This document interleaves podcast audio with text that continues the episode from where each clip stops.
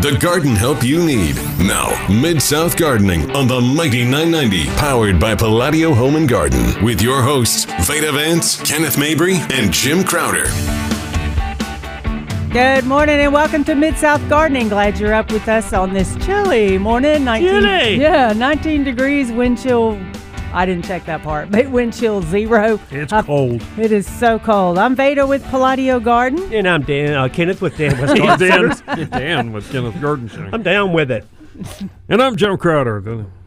The- the administrator of our Facebook page, Yeah, Mid thank, thank South. Gardening. I've been called lots of things. That's one of the nicer ones. But Oh. formally, good morning to you, Miss Veda, and to you. you, Mr. Jim. You know, I've been doing this show for something like 27 years or mm. more. I don't know. And you've never, never got that backwards. I'm Dan West with Ken. Well, Kenneth. I was trying to put my headphones on. I was trying to look at a text that Jim had sent me, and just a lot of stuff going on. It, it's mm-hmm. something's happening to Ken because last week, you know, he thought we were in a commercial and just over here pin- piddling around, and Veda and I are talking on air. I'm like, why don't we save this for the show, guys? That's- and we're on the air. I think this Christmas tree season was rough on you this year. Oh my goodness, y'all! I did.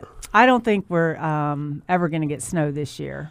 What do you think? I mean, Uh, I feel I- like it keeps the warm air keeps pushing up. Well, we're going to get as this.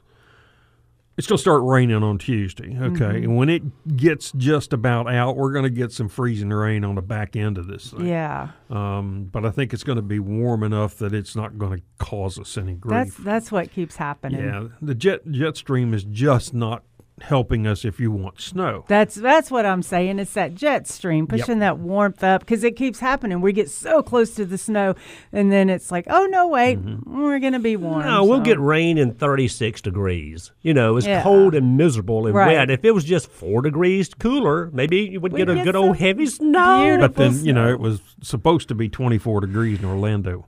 Oh last yeah, night. Not I've good. heard Yeah, that. So you know oh. that's where the lizards fall out of the trees. Yeah. what do they call it? The it's the Iguana one drop weather. Yeah, oh, guana it- rain iguana- weather. Iguana rain when it gets so cold that they lose their grip and they start falling. you know these, and, and they're not uh, they're not small. Yeah, but they they make they come back. I mean, they don't Oh, they die. warm up. Yeah, yeah. In fact, there was a story last year with us, and I told this yesterday. There, a guy was driving down. the- It was cold and driving down the road. He saw one on the side of the road. He, no, I'm going to take that. It's dead. I'm going to take it and show it to my kid.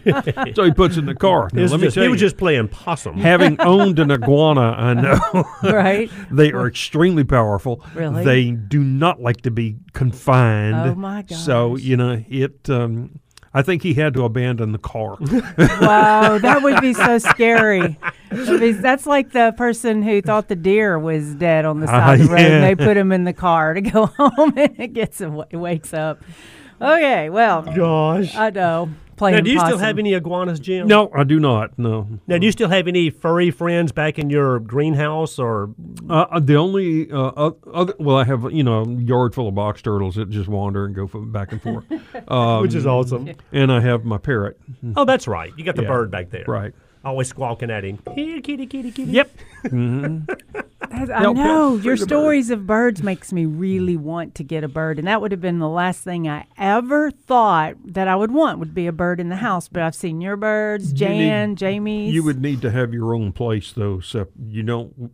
A single wall between you and a, par- a parrot and your neighbor is not a good idea. Oh man, You know, yeah, Because when they want to get your attention, they can do that. really. It all sounds good on paper. you Yeah, know? yeah, exactly. Okay, so so I guess I'll keep my birds outdoors. That's the reason I was raising turquoisines a little. They, they're, they're the size of a parakeet, but they're much more colorful. They're wonderful little birds, and they make almost no noise. They're perfect birds for apartments. Uh huh.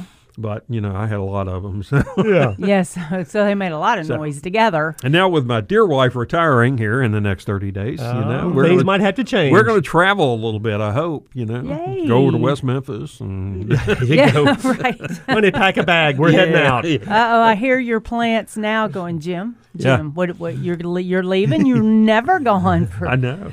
Okay, so um, yeah, well, birding, birding. I want to um, y'all throw some seeds out. Hey, feed these yeah. little birds. I I uh, went a few days without putting bird seed out, just not in that area that much, and I was thinking, why is it just so quiet or what's going on? And I realized And why oh, all these birds looking through the window yeah, and they cross-eyed? and because and then I realized it's such energy and fun to watch all the birds because Mm-hmm. they're in the bird bath playing, they're they're diving for each other, trying to get the food, searching for. I mean, that's something fun to watch. So, so you get the really, really cheap, cheap bird seed that you can Mm-hmm. put out there, and then you can watch the birds kind of scratch through all that seed to get that one little nugget The that they one want. nugget, and then they throw all the seed on the side. Yeah, and then all well, are, are on the ground, and then later on this spring, you get all that stuff to, to Mm-hmm. Germinate in your bed. But we don't sell the cheap, cheap. There you go. It does make a big set difference. You up. You set me up.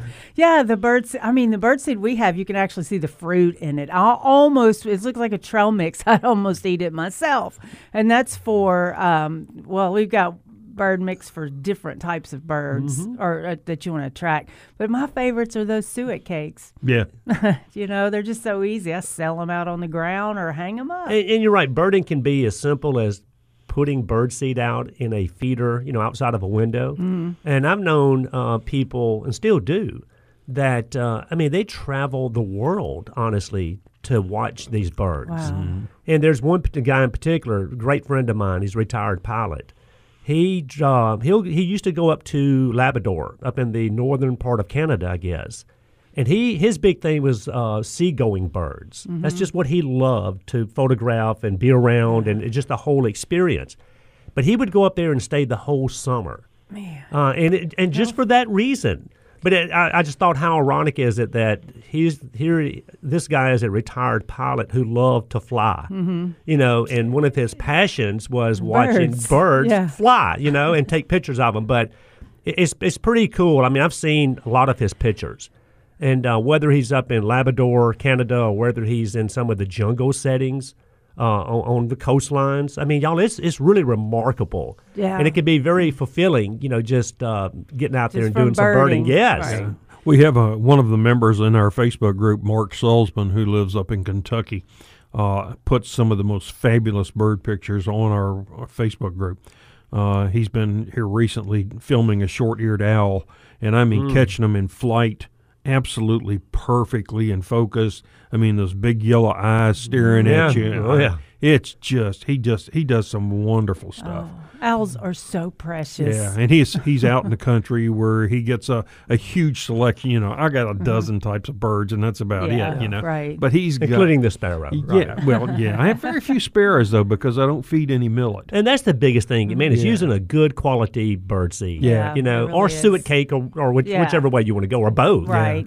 I feed mealworms, but mealworms have gotten pretty expensive. I just recently switched to um, their uh, uh, black Spanish fly larvae. They look more. They look like very healthy uh, mealworms, and they're they say they've got about eighty five percent more calcium in them. So we're going to Good see for the birds. Yeah. Yeah. So I got looks like one more serving of uh, mealy bugs, mealy Mealworms. mealworms, Yeah. and uh, left in the bucket, and then we're going to And, switch and what over kind of birds in particular go to that type of suet? Wood woodpeckers love it. Um, bluebirds particularly love it. Mm-hmm. Uh, I have a feeder that's just for mealworms, uh, and bluebirds get in there. We get um, uh, what's that little bird? I can't think of that. that cute, It has, uh, has a little red top on it, and I can't think of the name of it now. The red top kinglet. Kinglet. Uh, we get a lot of those, uh, but we get because we do no corn. We get very few uh, blackbirds. Right. You know, we get uh, all, very few sparrows. And- get a world of purple finches Yeah. or house finches more. You know, mostly You get the finches. better Yeah, birds out there. And, then w- you can always munch on the mealy worms too. Yes, yeah, and then uh, when it gets just a that. little Right. bit, little bit warmer here, I'll put out um, uh, some uh, th- uh, thistle seed for the goldfinches.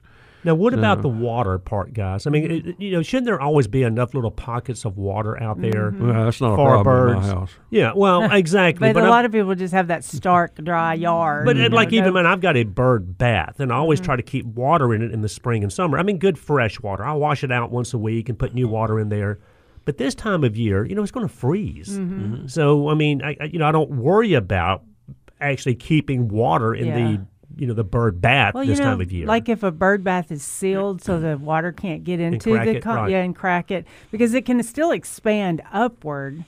But I know you do have to have you know, pockets if you, of water. If you don't fill it up, though, if you'll just put enough water in there for basically a quarter inch or so on the bottom, Yeah. you don't worry about it freezing. Yeah. Okay, and because it's so close to the concrete, it thaws quickly. Mm, True, Yeah. good It'll point. freeze quick, but it'll re- it'll thaw quick, and so there's almost always some water. And then, of course, there's always mm-hmm. the you know the heaters, or Oh, you yeah. can put in there to keep mm-hmm. that water from freezing. But you know, it's not just the food part. I mean, they have to have water also. Is where would they go to get water? Well, you but know, in some saying. of the suburbs and all, unless we're going to help them out some. I mean, but usually in mm-hmm. gutters, I mean, there's always going to. It seems like they can always find some water somewhere. Yeah. But the biggest thing also was that last year, or year before last, there were a lot of dead birds.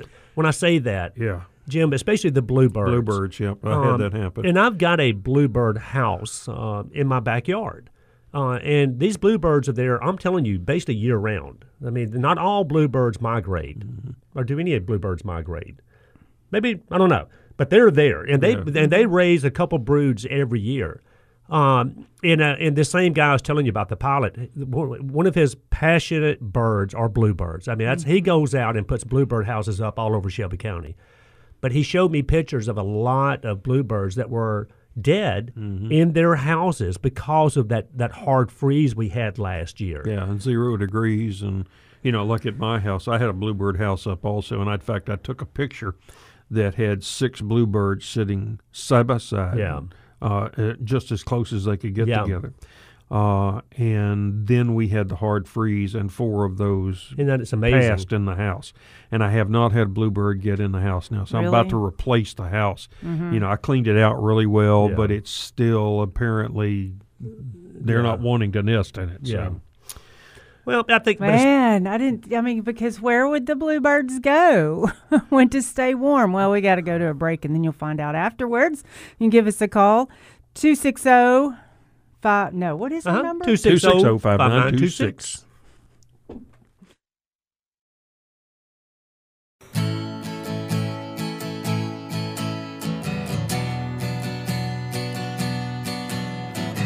Good morning. Welcome back to Mid South Gardening. So, so uh, the bluebirds. This was making me confused because if the bluebirds can live here, and then why did they freeze? And I know it was abnormally cold and all of that. last year, yeah. I mean, it wasn't just the cold. I mean, cold had a lot to do with it, but it, everything was frozen up. No food out there, no water out there. I mean, it went on for a week. So, um, I mean, it was just a perfect storm, Mm-hmm. Yeah. and a lot of them just didn't make it. But you know, there there's enough out there. The populations will come back. Well, you know, I got we got snowed in or iced in, all of the above before, and I went home without bird seed, but I made cornbread. Yes, you did. You know, you got to have cornbread to go with your chili. You got to have it to go with your beans and all of that. So, and I remember my grand with my grandparents, um, we would take the cornbread and just throw it out, you know, on the snow and watch the birds collect it. So, I made cornbread for me and the birds. Mm-hmm. And I mean, I I know it wasn't like as healthy as the wild delight bird food or or whatever, but they got In a pinch, something. it's not a they problem. got something, and I got to enjoy watching them, and I got to watch the cat enjoy watching the birds. Well, all you got to do is go out there and sow some seed on the ground that you're trying to germinate, right? You get all the oh, birds in the world. Could have done that too. And having said that, I was talking to a gentleman yesterday. This is a story about a pre-emergent also. he had gone out there and sown some uh, a combination of ryegrass and fescue. And uh, it came up beautiful. I mean, it was green, lush. Everything was going perfect.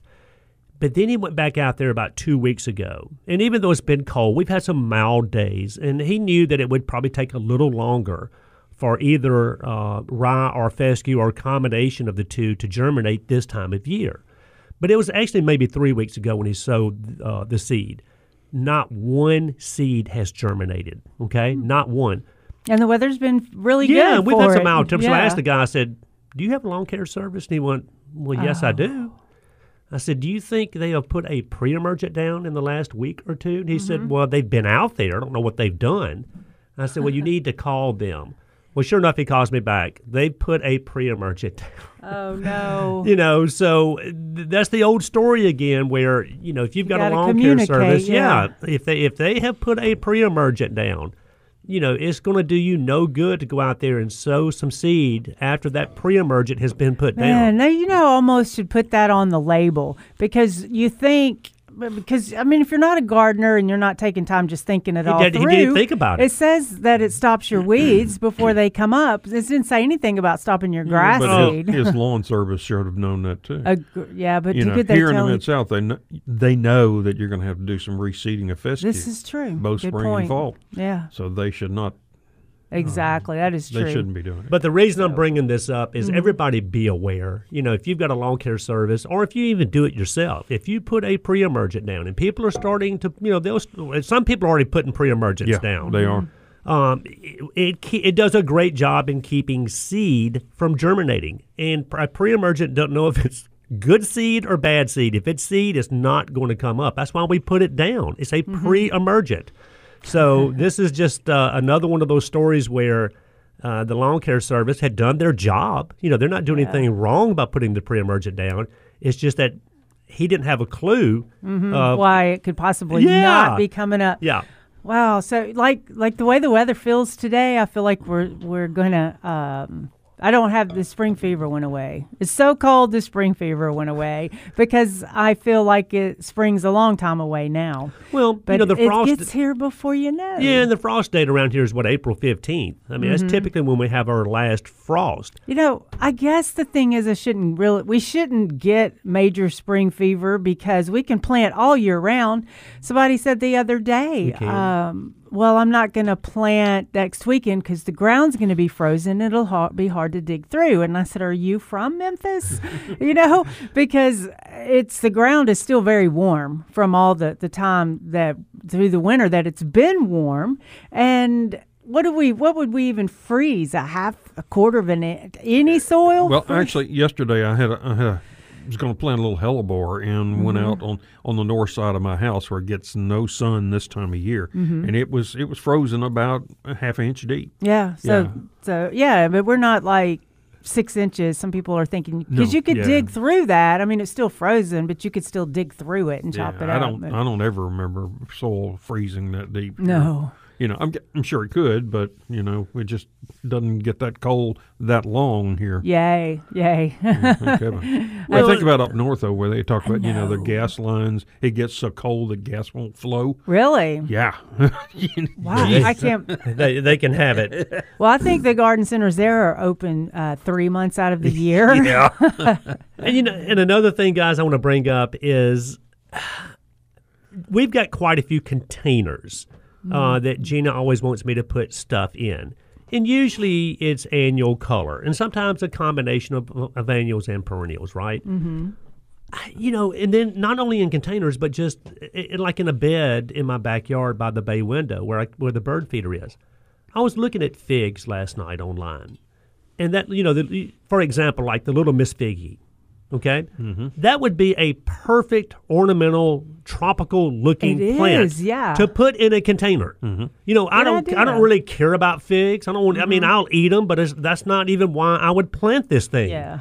You know, so I think I'm gonna put, you know, either a little Miss Figgy in a pot to have that kind of tropical leaf. I love the Mm-hmm. leaf structure of it, or just get a Celeste or brown turkey or one of these other ones and put it in a little bed where a nice little ornamental tree needs to be. Yeah, that Well, sounds And just- good. yeah, but a celeste is not going to be a nice little ornamental tree. Well, I know I can keep it cut. Little Jim, or- figgy. Uh, or, or you, you'll have to tell me which But- one. but- yeah, then they with- bloom on second. Uh, they produce best on second year But wood. see, he would Jim. He was no Jim Kenneth. Jim Kenneth. Jim. Yeah, uh-huh, yeah, Kenneth yeah, uh-huh, said that uh, he didn't want it for the fruit. So would that work oh, then? well, if yeah, you- if he just wants foliage, he can cut it to the ground every year. Oh, And, okay. and that's what I'm saying. I just really want it there for that ornamental, tropical look. I love the, the, the look of a fig leaf. Yeah, this is other than Chicago hardy. This is about the north, farthest north you can grow figs. Right, that's right. Okay, in a container, you know, th- they say the rule is that if it's zone five hardy in a container, i- you know, it's going gotta be it's going to be seven hardy. Okay, so you, you lose two full Zones. zones. So uh, that puts a fig down at nine, and that's going to be difficult some years to keep it alive. Yeah, yeah. Well, but You you know, know. I mean, this pot is, I think it's big enough uh, to where it's not going to freeze all the way through. I can put a little mulch on the top of it.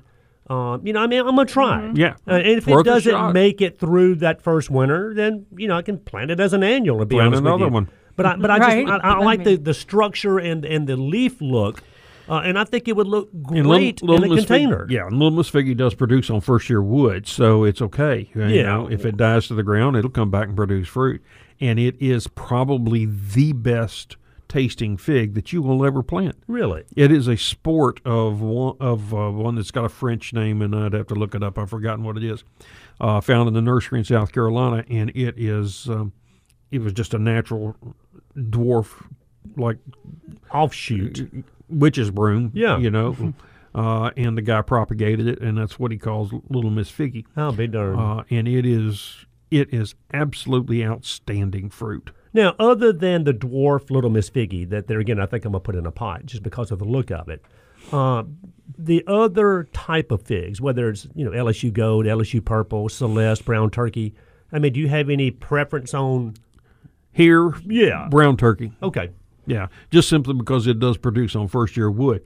Every year you can cut it to the ground, come back up and have a crop in the fall. Gotcha. You know, in fact, you'll get more by doing that. You know, it's hard to convince people, you know, to cut it down each year if it does if Mother Nature doesn't do it. But yeah, it will um it will it will produce on first Well, year I'll- wood I'll and produce in- a lot of figs. I'll keep you informed on how the Little Miss Figgy does in the pot. That, that name is just so cute. You have to buy the plant because of the name. yeah, I lost mine in the in the freeze uh, November freeze back in 2019.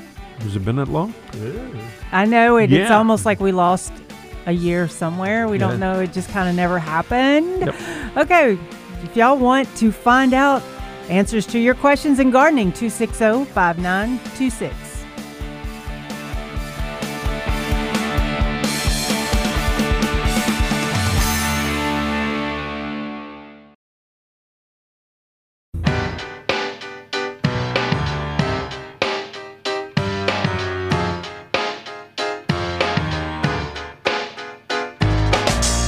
Welcome back to Mid South Gardening. Give us a co- call oh, 260 5926. Yeah, I think I said give us a coat.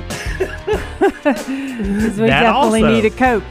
Uh, yeah, so, um, Two six zero five nine two six. That's Right. an easy number right there. oh, there. you know, if, if you're having trouble picking this up, you can do uh, rate, uh, kwamradio.com Mm-hmm. and stream us that way.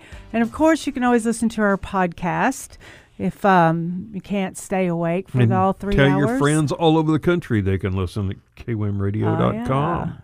Absolutely. I've got uh, some Floridians down there listening because we're talking about houseplants through throughout the show as But well. your shrubs down there, you know, they plant outside. It- it's amazing. Exactly. You know, Jim. Yeah. you're not kidding. I mean, you see crotons growing out there almost like a hedge. I know. It, and they are spectacular. They are. they you look know, great there. Yeah. Full sun, great color. They look just super. But it, but it's just so surreal to me. And Jerry, Mm-hmm. hang on just a second. Um, and we were down in Orlando, actually even south of Orlando, Florida. And this, like you said, the house plants Mm-hmm. that we have up here that we, you know, grow in containers in the house, or surely bring them inside in the wintertime. They're just just landscape They plants are. Well, just there. think like here you go by a pothos ivy. And how big? What? How big's the leaf? You know, like Four inches wide. Yeah. right. But there, they're growing as vines, and their leaves are a foot Yep. by a foot, and maybe give, even bigger. Give them something to climb, and those leaves get bigger and bigger. Yeah. Pretty If you amazing. They let them trail, they get smaller and smaller. right? Oh, you know, and then we have this uh, Brazil pro- pothos. That that's true. Why? Hold, and Jerry, hang on one more second. Yeah. Why? Why in the world would that be? If it's growing up a wall, Mm-hmm. the leaves are bigger. If it's growing down, or once it You gets mean to the sideways, or or- sideways, yeah. they're a little smaller. Mm-hmm. And roses like to grow sideways, and they bloom better, but they don't That's bloom right. better straight up. How do you ever know? What were you going to say? How does that happen? I, I was going. I was going to say, let's take that phone call oh yeah, okay. So now, whenever I can't answer. Hey, Jerry. no, I was like, oh, I got that one for you, Jerry. Good morning. You're in Mid South Gardening. morning, Thank you. Somebody else is upside y'all. No, that's right, Yes. buddy. Yes, sir. Uh, is it would it be okay? Uh, like Monday, it was going to be 65. Trim my burning bushes back. Uh, yes, absolutely. I love that bush. Because they're dormant. yeah, they're, not- dormant. You yeah. can you can do whatever you need to them. Yeah, even if it's Good going Lord. to be colder this this weekend, the coming weekend, you're still good. Yeah. Yeah. Same way with the monkey grass. Give it a haircut. Yeah. Yeah, me and we were talking about that this last weekend. Me and Veda were like, Yeah. uh, "You need to hang on for a minute." And Jim's like, Mm-mm, "Get out go there and cut ahead, that thing yeah. back." Yeah. you- they're tough. Sounds like a good job for Monday. All right, Yeah. Jerry. We gave you some projects today. Enjoy and thanks for the call. Thanks, Jerry. Yeah, I know. I still feel like it's just cold on the monkey grass because you took the tops off, but I know that's just uh, projecting my human emotion on a plant. But I tell you what, Absolutely though. right. Yeah. Burning bush, uh, Euonymus alatus. Uh huh. Um, Which is illegal in many states. Yeah, I tell you what though. I mean, it's just such a nondescript shrub. I mean, you don't even notice the thing until, fall. Until, And I love in the fall. It, it, it's one of the prettiest shrubs out is. there. I'm Well, serious. just think too, in the winter it's pretty because it's got really neat looking stems. Yeah, it's got the little. the wings on Yeah. it. Yeah. In fact, if you look hard, there's a there's a cultivar called Monstrosa that Mm-hmm. has exaggerated wings. There, I mean, you're looking at a stem and the and it basically is five or six times as wide because of the wings on it. It's just Really? spectacular. Now, does it have that really pretty fall oh color yeah, also? great fall color. Gets big. You know, it's. Uh, Max out probably in 10 to 12 feet if you let it, but you can keep it at four feet if you want Mm-hmm. to shear it you know, because you're not looking at any blooms or anything. All we're going to get is the fall color Yeah. from the foliage. So, So yeah, that's that. Is that the same as a dwarf burning bush, or is That's- there yeah, two dwarf- dwarf? No, Okay, that- good. yeah, I have the dwarf dwarf, and I'm like, wait, I remember that botanical name. Yeah, Euonymus so salatus is, yeah, is, the, is the botanical name. that was I was thrilled because the regular sized uh, burning bush is pretty big. Yeah, actually, large. I mean big canes and all, but the fall color is insanely beautiful. So now there's little dwarf ones we can use in our small little Yeah. stamp like lots. Yeah, and then you know, every time I hear someone wanting to cut back monkey grass, which I surely recommend, Mm-hmm. it always makes me think about when Jim and Jim Yep. were doing the show. Yeah. you know, and that's one of the things people mention whenever they say, I remember the Jim and Jim show. You guys had the argument about the Loretta. Mm-hmm. Yeah, yeah. And the argument was Jim Crowder, who's sitting here right beside me. Jim said, "I don't care if you get a bush hog, a lawnmower, weed eater, Yeah. just get out, get out there and cut it back. Whatever it. it. takes to cut Mm-hmm. it back." Yeah, just cut it off, then go back in the house and watch football. Right, And but then no, Jim Brown, Jim, yeah. Mm-hmm. no, he wanted to get a pair of sharp scissors and go out there and just gently cut this monkey grass back. You know, nice Yeah. little clean cut. And Jim was like, I don't "No." have time for zen. I don't want to sit here and zen on my monkey grass. Yeah, but I think about that every time I hear someone mention cutting back J- monkey you know, grass. Jim, was- co- he's diehard liberal. You know, he believed in giving a plant everything it needed from cradle to grave. Yeah. Okay. Baby that sucker, let it take care. You know. I could only have like five plants. And I, plants. I'm I'm the conservative guy. I said put it in the garden. If it makes it fine, if it doesn't, it's out of here. Survival of the fittest. That's huh? right. right. You know. Well, you know, uh, people ask that question like if your Liriope or monkey grass is you you didn't cut it back in time, and now the tops are coming up, but you still have all that ugly stuff.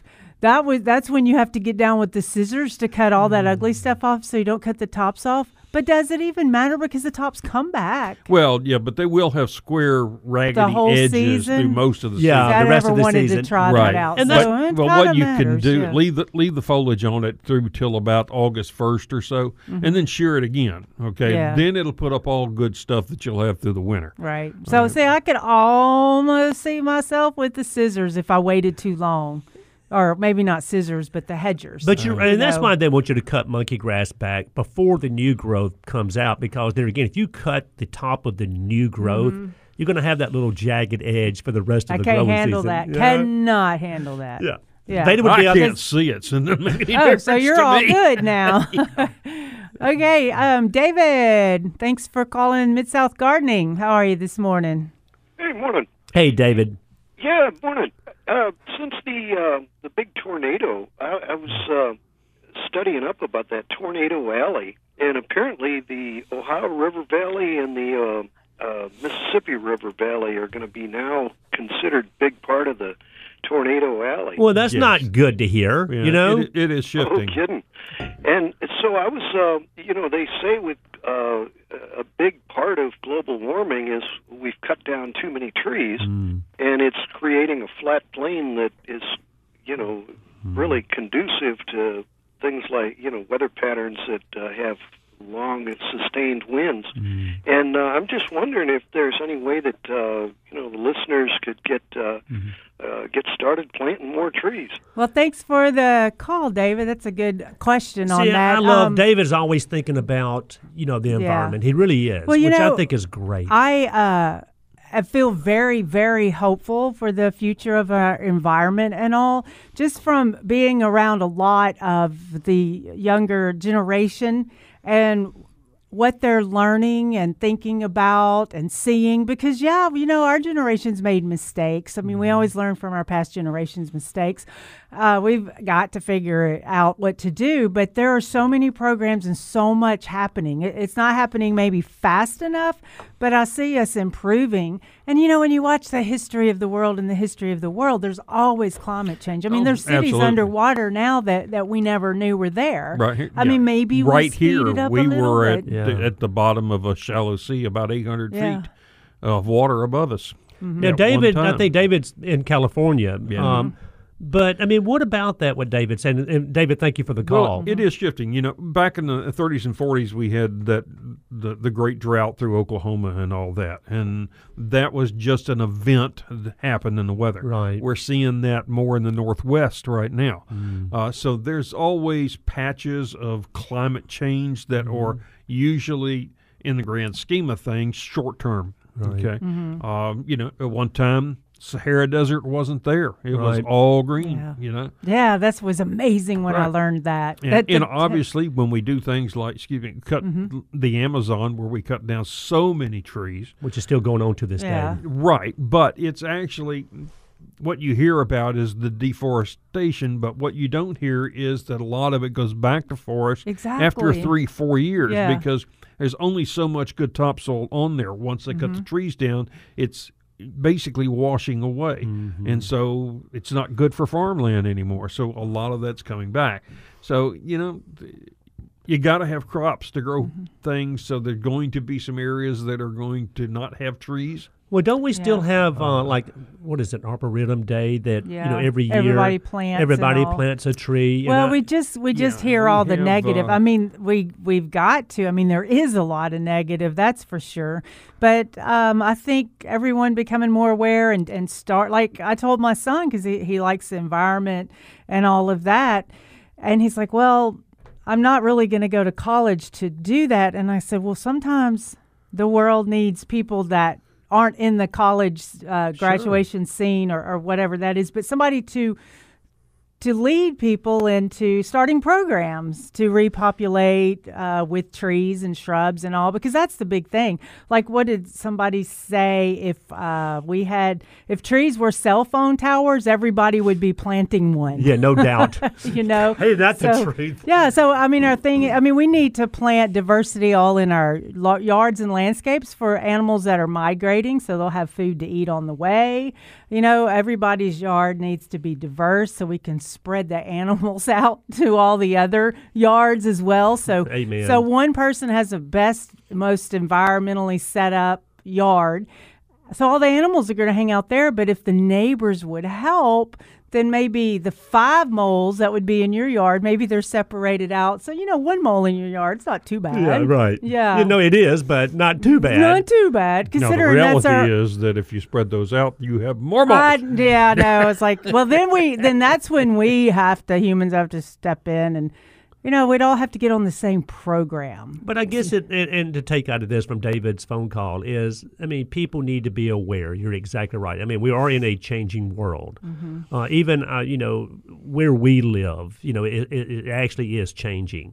So just, uh, you know, be aware and be a, be conscious of all of that. And anything that we can do as individuals to make our place a little better, whether it's planting a tree every year or going out and volunteering Right. to plant trees. I mean, it's just a Well, win-win situation. There are buildings now, and I don't think there's any in, in America right now, but throughout the world that they're actually the arch- it's actually built to hold huge planter boxes off the patios all the way up the buildings and there's diverse landscapes planted you could do a full time you'd have to have a maintenance team and these apartments are like 20 stories or so and it's so beautiful and all the green roofs that are being planted and then um, there's towers big big tall uh, towers that they grow vines up all in this one area which re- which cools that little section Wow. so um you know there there's all these things that are happening that's not even over here yet. I mean what what's that about? But it's happening. There we're that's our vertical gardening. There you go. And so the architects and all that are, are working it in. So um, we're going to go to a break and love to hear all your gardening questions. Give us a call 260-5926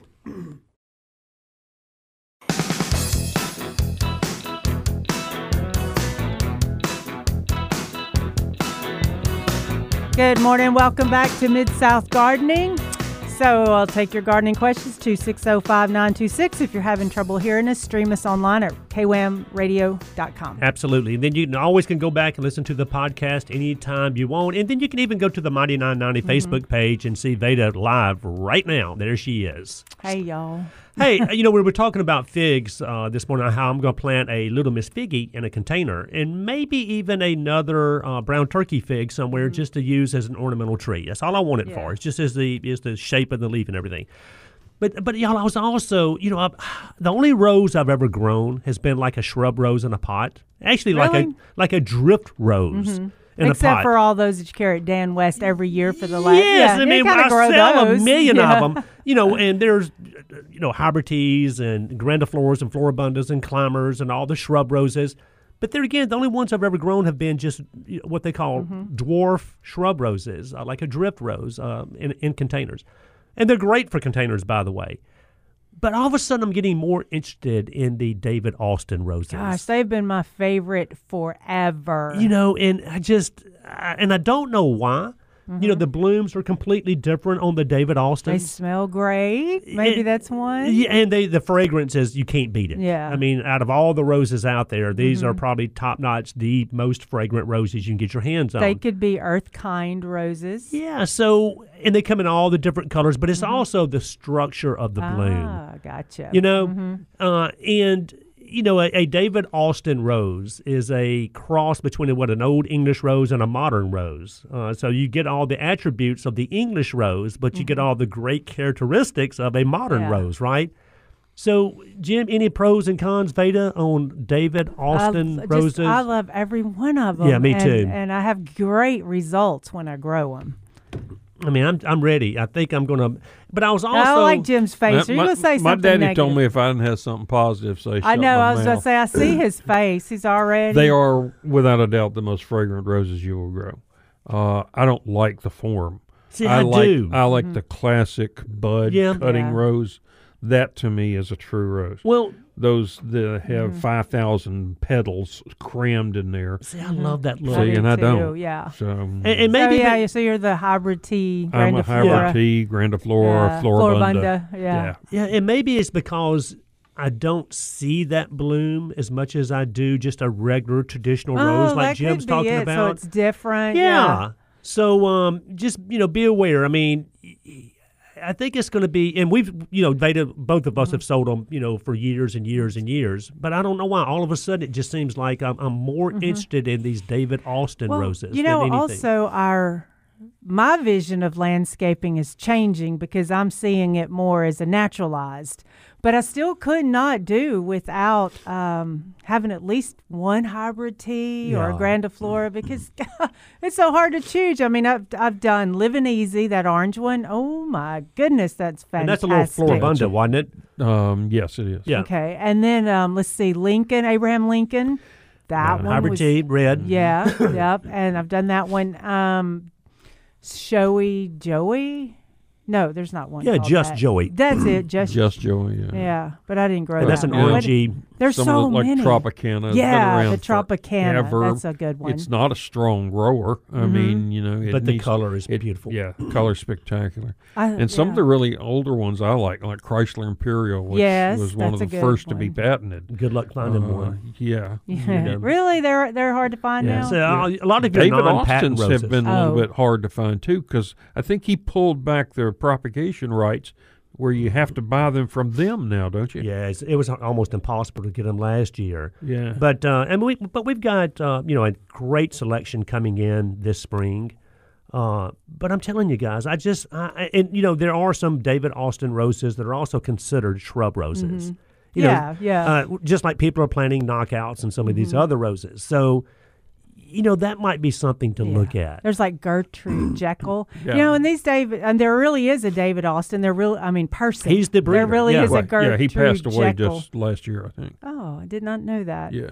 And then the Gertrude Jekyll rose. Uh-huh. I mean, she's check her out and all her past gardening experiences. I mean, there's and all. there's probably 250 David Austin roses on the market now. oh, really? I haven't checked that so out many lately. different varieties. Yeah, so rose season, rose planting season is coming up. I guess, you know, you can plant roses all year round, but we've always been in that tradition of February is the time to plant because it used March, to be yeah. all all bare root plants. And do y'all still pot y'all's up? We do. They come in bare rooted uh, yeah. in these big cardboard boxes, Mm-hmm. uh, and then we, you know, just pot them up. But a lot of people think about roses uh, earlier in the year because that's when you always get your best selections. Yeah.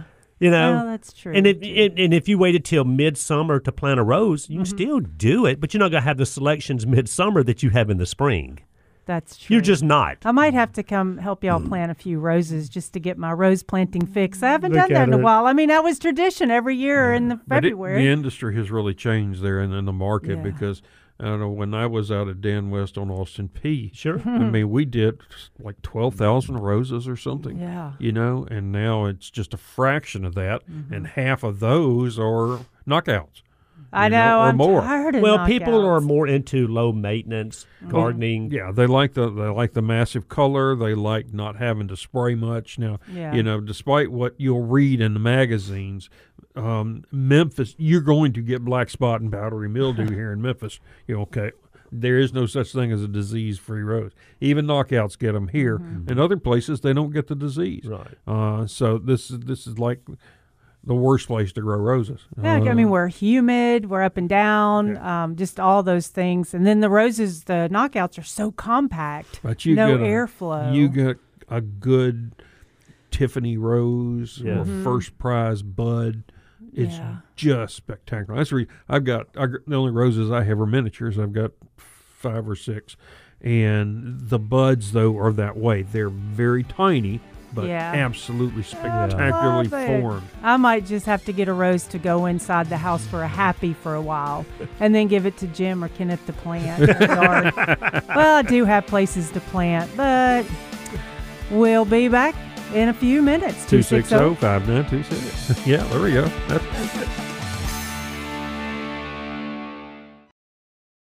The garden help you need. Now, Mid South Gardening on the Mighty 990, powered by Palladio Home and Garden, with your hosts, Veda Vance, Kenneth Mabry, and Jim Crowder.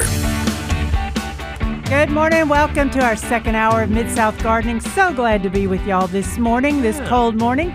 It's getting a little daylight. I see a little sunshine coming up, maybe. I'm Is it Veda daylight or daylight? daylight. Daylight. And I'm Veda with Palladio Garden. And I'm Kenneth. This time I said it the right way Yeah. with Dan West Garden Centers. and I'm Jim Crowder. Minister of our Facebook page. I'm not going to let you say that. An oracle of the South. Oh, let me write that one down.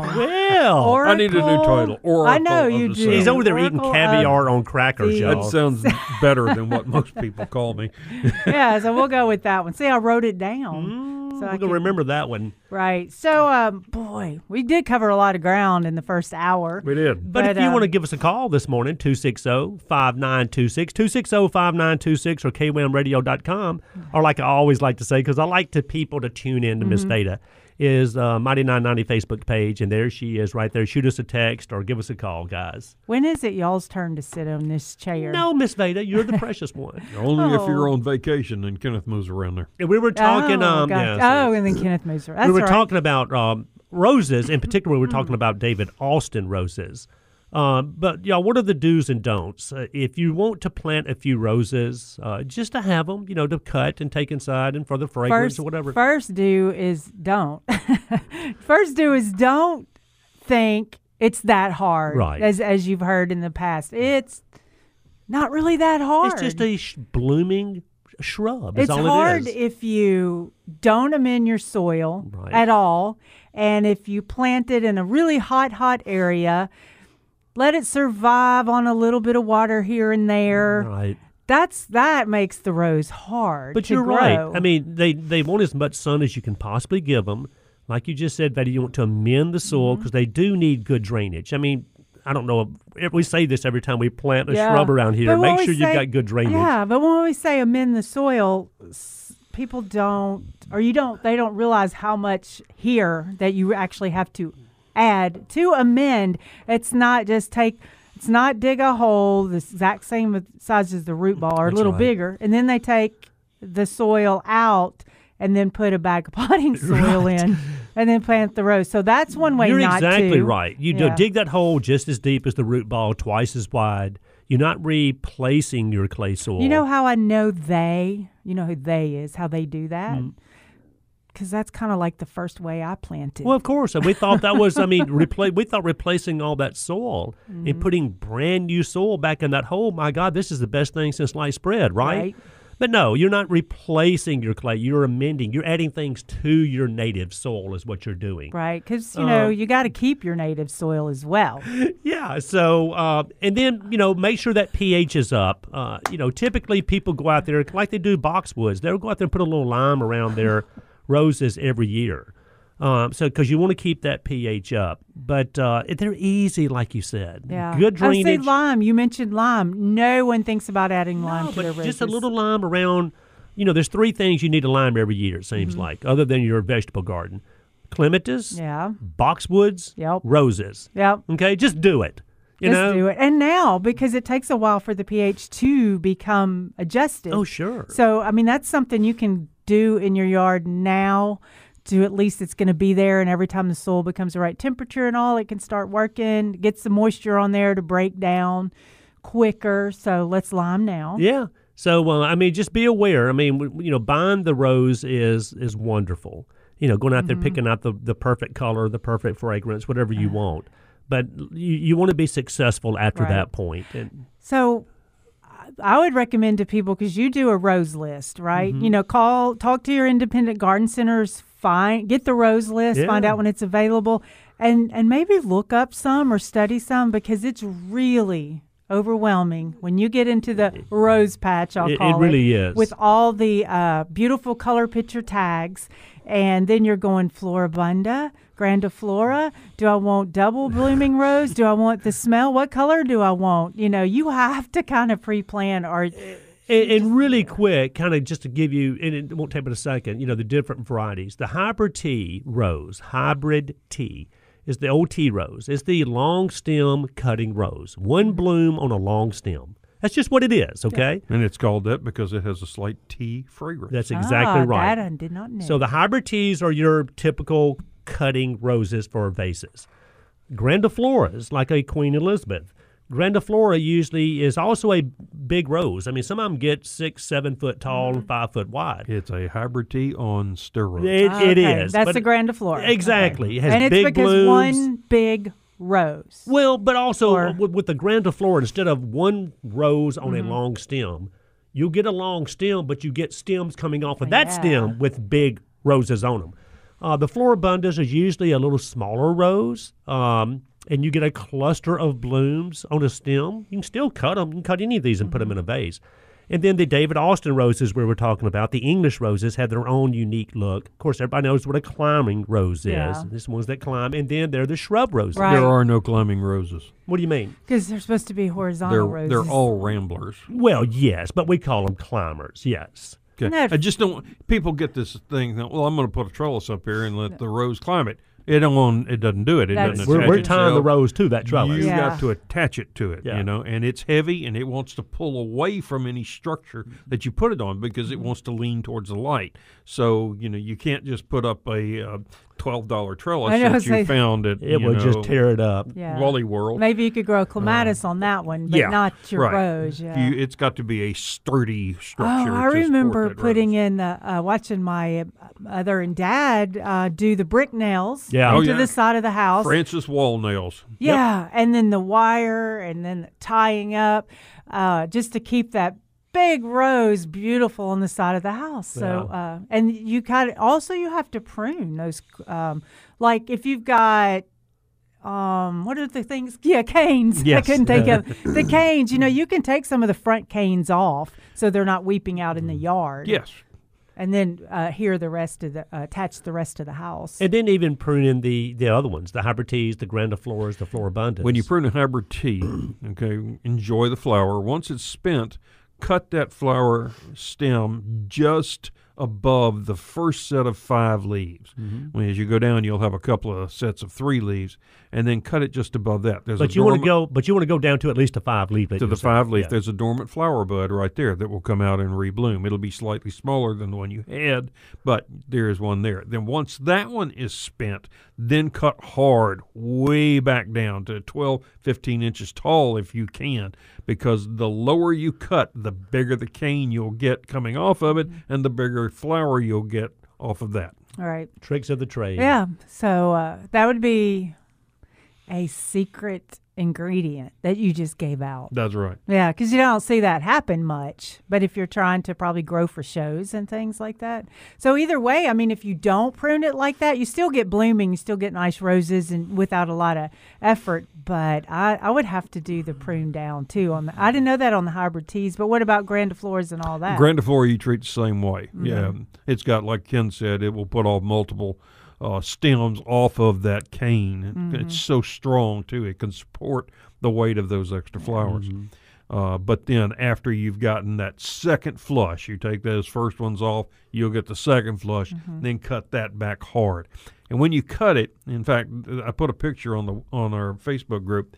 It needs to, li- if you take your hand, look at palm up, and point your fingers kind of upwards. That's the way your rose should look. Yeah. You can reach to the inside, and mm-hmm. any bud that comes out in there, just rub it off. You don't want a cane coming up through the center. Yeah. You're going to slow your wind movement, and you're going to end up with more disease. You want all your canes to be wide and come from the outside. The old upside down umbrella Yeah, look, right. you know. and you mm-hmm. just Yeah. keep making it wider through the season, and mm-hmm. then you'll you know you can trim it back some when we do the hard pruning in March the following Right. year. But the wider you can make that, and the more air movement get through you get through there, the less disease mm-hmm. issues. Well, you'll have. and let me warn people on the very beginning of this is roses are kind of like contagious. Yeah. You know how You're know how people that get into orchids, stuck. they just can't they just go mm-hmm. crazy. It- People that get into hostas are c- flat out insane. Yeah. Plants are addictive, but then you get the ones you know they are, as we were talking a minute ago, they are the fentanyl of, of plants. Yeah, Where you get one, you just gotta have that And, one. and- and Yeah. roses and people whatever it takes. you know my good my good friend Bland Britton, uh, who lives over in Arkansas. Mm-hmm. Um, Bland has got some of the prettiest gardens I've ever seen around a house. It, it, it, it just is the foundation plantings, his his annual color. Uh, his vegetable garden, I mean everything. His his his fruit orchard, nut orchard, everything's perfect. It's beautiful. Well, then he got into roses about five or six, maybe ten years ago now, and he started out with one. Now he's probably got five hundred. Okay, uh, and it's it's just nothing like it. I'm telling you. So just be careful, is all I'm right. saying. Yeah, and um, the David Austins are an easy. They were easy one. I did have to care or not care as much for the David Austins or take care of the David Austins Yeah. as much as I did um, some of the other varieties. But like the Easy Living Rose, that was an easy one. Yeah, I and- and- love that and one. let me say but, um, this. yeah, it was just all like you were saying. Well, it was the soil and the pruning. Yeah, and if you're doing, I mean, if you're doing hybrid teas and the grandiflora floribundas, you're going to have to spray now. Eventually. And there are some there are some organic options. Are they going to be as long lasting and as effective as some of the synthetic options? Probably not, but they still do a good job. Okay, but don't flip out over a few yellow leaves. Exactly. Okay, that's that's the thing. The disease is everywhere. Okay. Now with black spot, the drier you can keep the foliage, the better you are. Yeah. Black spot has to be on the foliage for about eight to eleven hours for it to actually take hold Embed on the into leaf. that tissue. Right. Yeah. Now with powdery mildew, it needs no moisture at all. Yeah. So you it doesn't matter. I mean, you're going to get powdery mildew in the desert. You know, a lot of that depends on the weather too. yeah, like the coo- see. where it's cool at night and warm in the day. That's another thing that helps. So you're going to have to do some some spraying from time to time. Uh, and but that's just it's part of gardening. Yeah. You know. It's, Yeah, and and actually, since we've really become more educated in all the things that we need to put in the soil, down to the micronutrients and all, that it even makes roses just a little bit easier. And a you lot know? of these Yeah. newer ones are bred to be more resistant to a lot Mm-hmm. of these things uh, that we're talking about, the Yeah. insects. I mean, the diseases. And you know, there's biocontrols and things. I was reading something about uh okay, we know hydrogen peroxide, a lot of people use that. And it's something that has actually been marketed for farmers, I believe, but it's got some, it wouldn't tell me what the other part was, Well, but- but, it, it keeps the uh, powdery mildew from growing. Well, You re- put it on the. Revitalize is a is a biochemical Yeah, that you can buy yeah, now from Bonide, Revitalize, yeah. uh, and it's uh, it does a good job on a lot of those diseases. Mm-hmm. Absolutely. So, you know, there's a have to use everything. If you went into a rose area that just was devastated with all kinds of issues, you'd have to go to more of a synthetic, stronger Yeah. Chemical to to get it under control. Or I don't know, I might have to pull them all up and just start over. but either way, It's, you know when I say I love roses in somebody else's yard. yeah. Okay, we'll continue this or many other topics we have to talk about. And if there's something you want to talk about, you can uh, put it on our Facebook Live or call oh, 260 5926.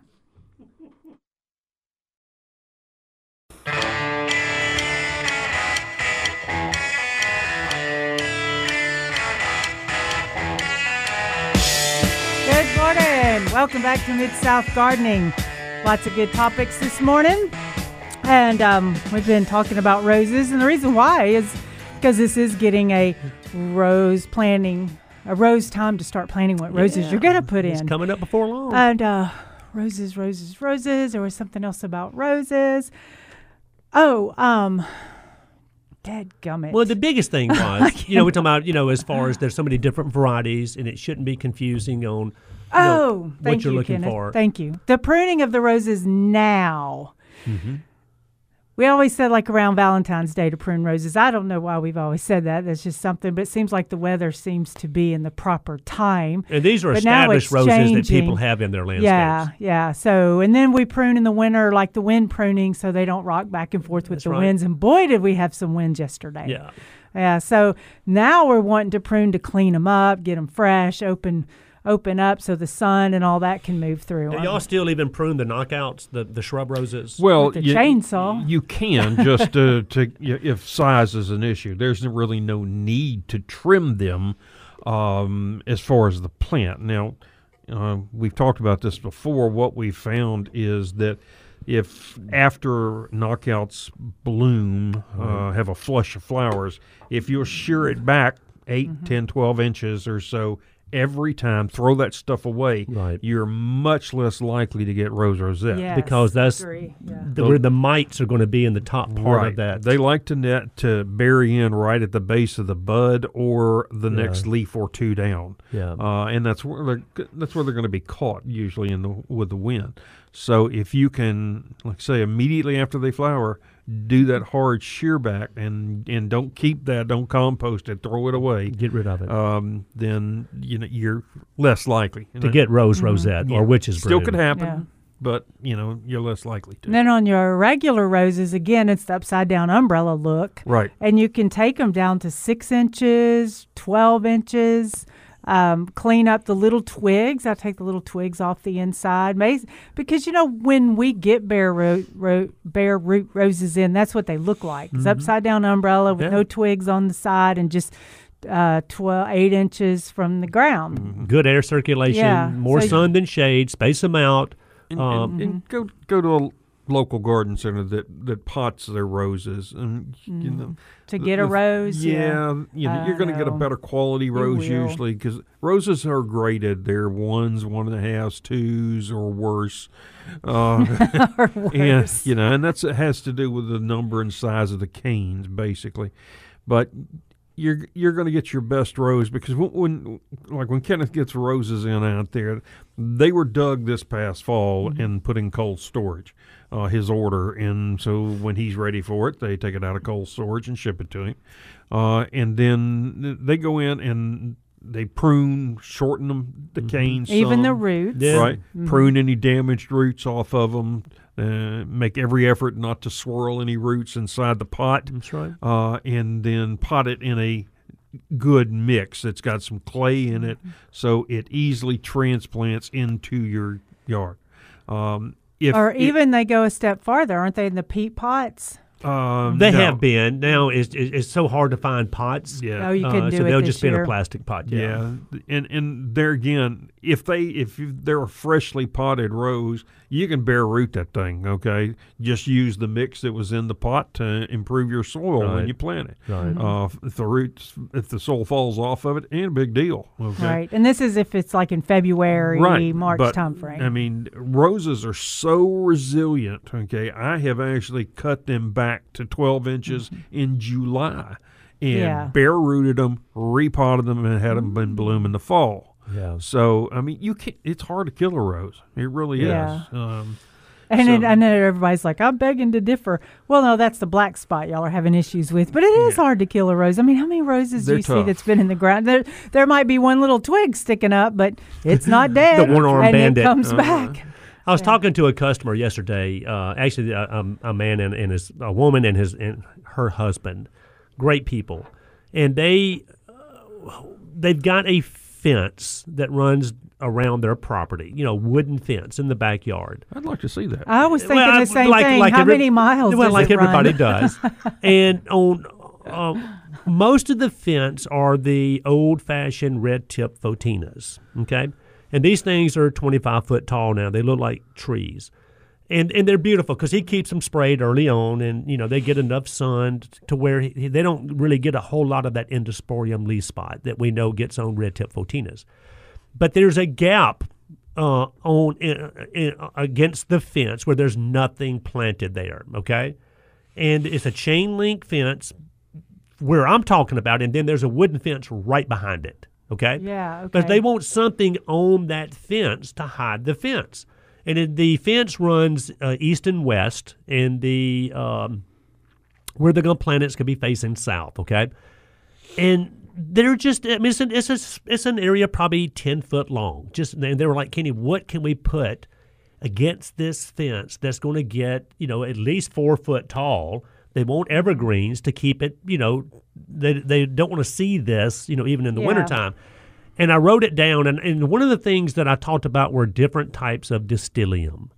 You know, that's a shrub that it hadn't been on the market that mm-hmm. long, and a lot of people have never heard of this. And there's this lots of varieties. so many different varieties, and they're coming out with new varieties every year. Now, I know there's a million things we could put against that little fence area just to hide it, okay? Whether it's, you know, Elaeagnus, Loropetalums, different types of hollies, Mm-hmm. Yeah. or whatever. right. But but I wanted them to take a look at the distyliums because she also made the comment that they have Otto Luyken laurels in the front of their house and they look great and they really have a beautiful yard, y'all, and because they really take care of these uh, these Otto Luykens, and I know she likes those. And, and one of the things that kind of looked like kind of Otto Luykens would be there again Yeah. distylium.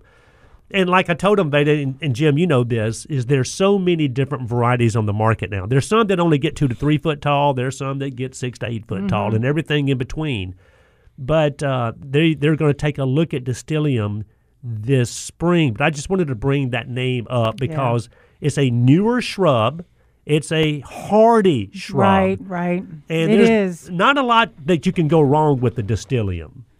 Well, if I was going, uh, and what I would do would be adding to that landscape for for me because I want more versatility in the landscape. I would put some ornamental grasses with it. I might even put some low growing junipers with it, and um, probably Dwarf something Laura that pedlum could- or yeah, something, whatever. Yeah, some more more uh, hardy type plants that would be more beneficial for the environment as well. But when we get back from the break, um, Jim, you know, Jim hardly ever doesn't say anything about a shrub. Yeah. and he hadn't said anything about the shrub, so I I, got to get My his. he's daddy like- told me if I didn't have something good, I know. Say I don't think he likes Distylium. We're gonna find out. I out. remember last last time. I was We're like, gonna "Nah, find I don't like Distylium, but they do have a place. I agree. And if y'all have any questions or any comments about Distylium, call us 260-5926. We'll be right back.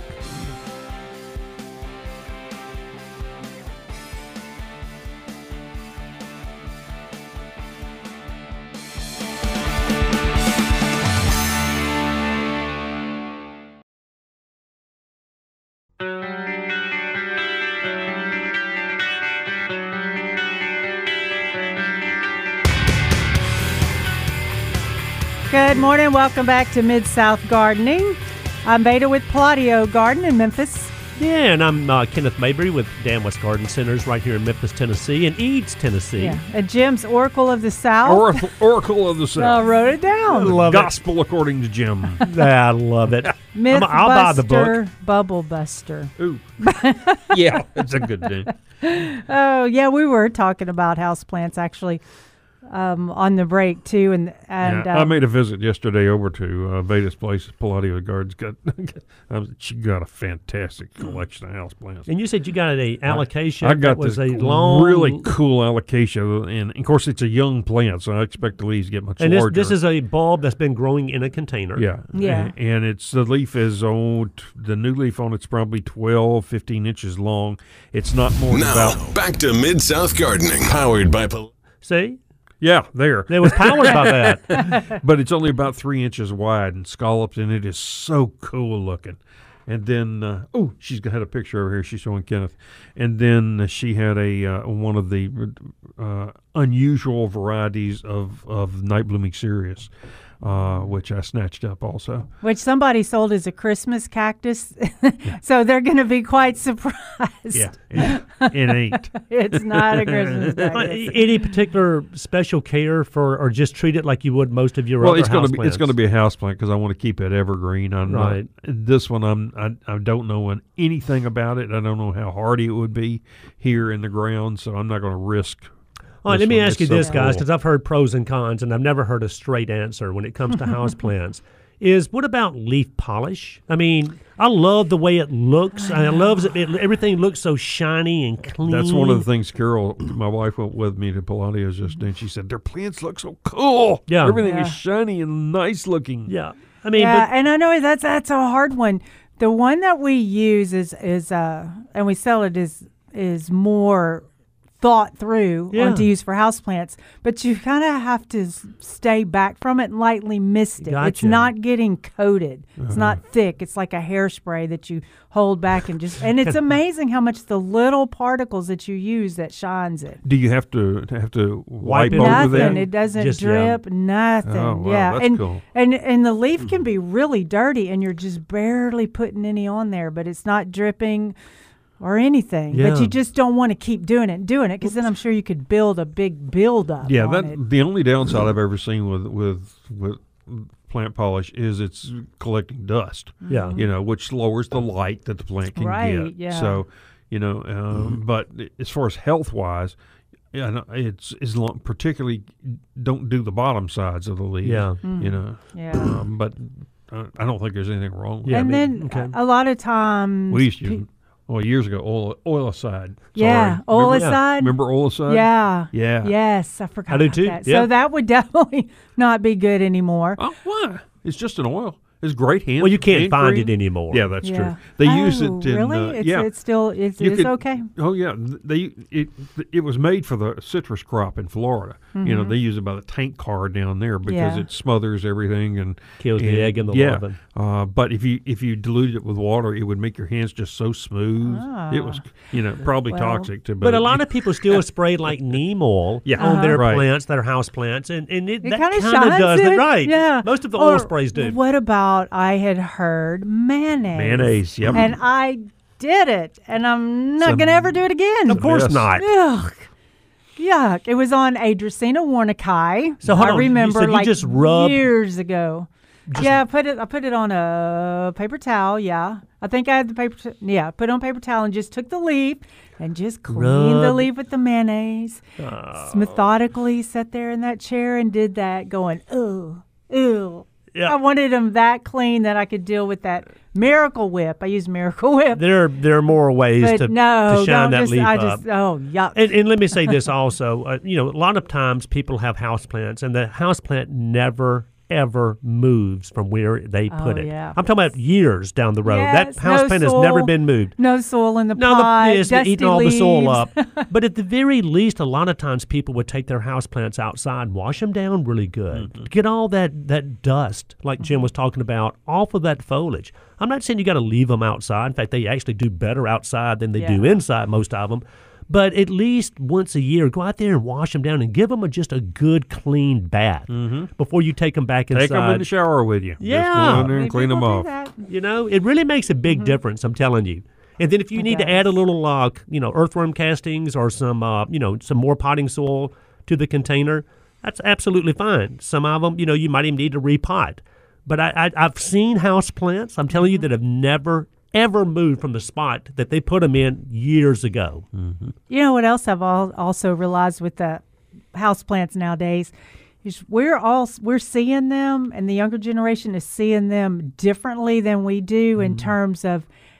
Okay, like if I know what a plant's supposed to look like out in the native, growing mm-hmm. nice, fluffy, everything's just perfect. Yeah.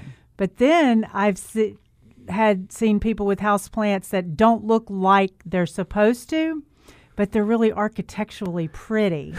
You know, and so they're able to enjoy that because they're not They don't have this- under this- pre. Yes. Yeah. Yes. Because I, I mean, I've seen dracaenas Okay. Yeah. That that Is was, that what you were thinking That was a big one. Used to when the growers would have dracaenas fall over in the field, you know, and they grow funny. You Mm-hmm. could get those really cheap. Yeah. You know, they'd sell. Because Then they they're started funny. doing it on purpose. they turn them all one way and turn make it have a ninety degree angle. Then they turn it back and, And charge you back up more the other- for 'em. Exactly. Yeah, yeah, exactly. Or like the fiddle leaf fig, when I see them, I mean, I saw the fiddle leaf fig tree in get Florida, tree.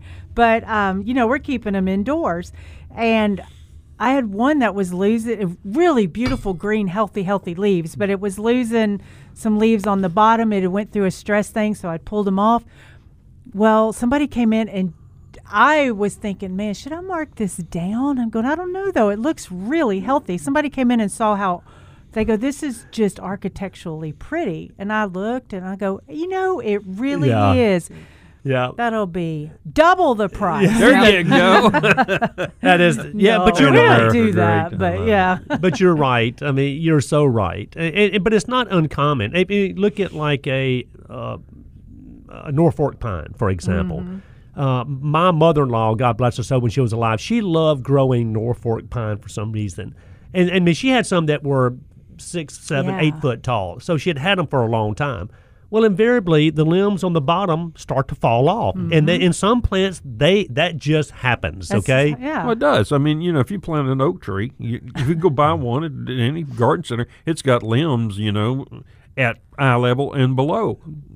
How many uh, mature oak trees do you see with limbs Yeah. down eye level? or exactly, below? none. Right. Yeah. You know, all that is geared to as as the plant matures to shade off and, and die. Yeah, yeah. Like there, what I noticed in Florida was the the um, uh, the Three Sisters, the Sherbert, uh, Cordylines. Uh-huh. Yeah. Cordylines, they're, we get them in and they're full from the pot up, so beautiful. But when they're actually planted in the landscape and allowed to mature, they don't they don't have bottom l- limbs. So we're freaking out because the bottom limbs or the leaves are turning yellow and falling off. But that's its natural thing. Yeah, it's going to happen. And then even you mentioned the fiddle leaf fig, which is the house plant of the century. it is. I mean, everybody wants them. Everybody loves them. You open any magazine, there's the picture of a fiddle leaf fig in the background. I'm just Mm-hmm. telling you.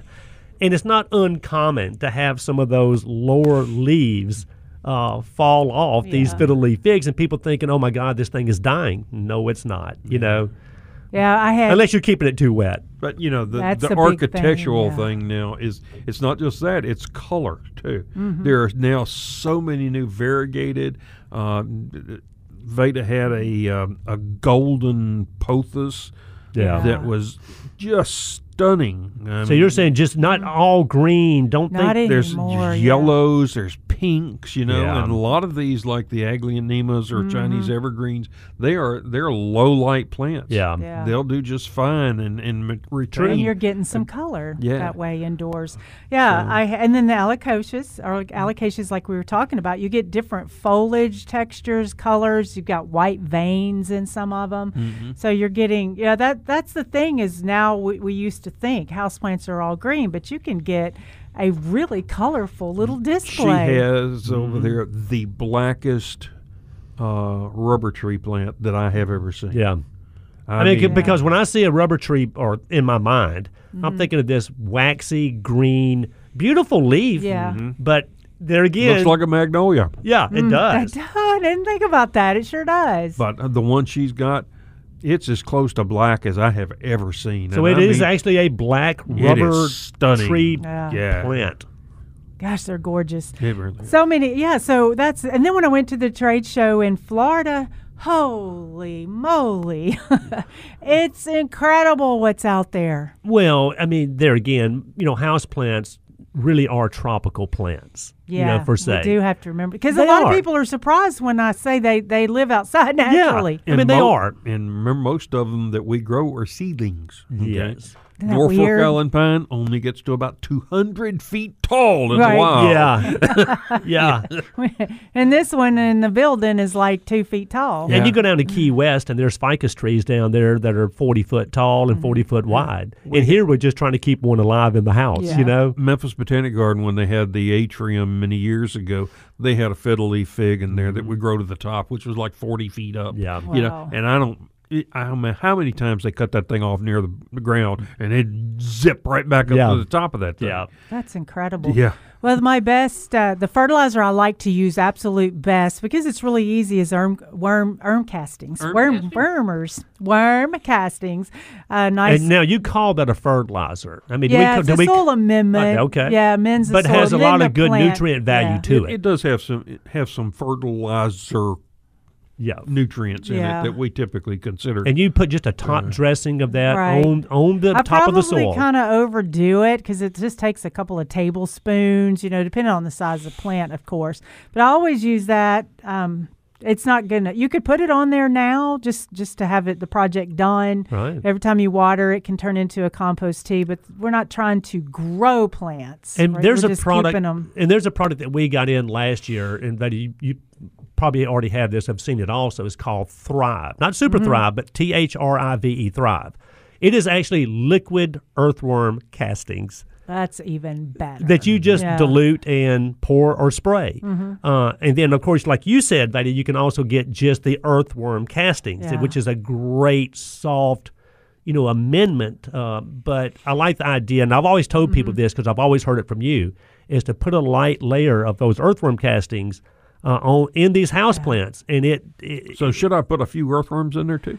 Well, you know that'll happen because the earth, earthworm castings. There's usually worm eggs, Mm-hmm. and uh, so then there's worms in the soil. Which I know I've thought about that, but I mean the worm's not going to get out of your soil in your house plant and walk across the floor. Now, it- it's Uh, going to you know, stay I'm not right sure there. about that. Well, that's true. Every but time you let's water- say mm, usually we don't see earthworms Now, cruising through the kitchen. What about mm-hmm. actually feeding? And I know we got to go to a break, but real quick, we'll ask. Oh, I got a question for both of y'all. When you're feeding your house plants, do you prefer a water soluble plant food if you're going to use a, a plant food or a mm-hmm. granulated plant We'll food? let you know when we come back.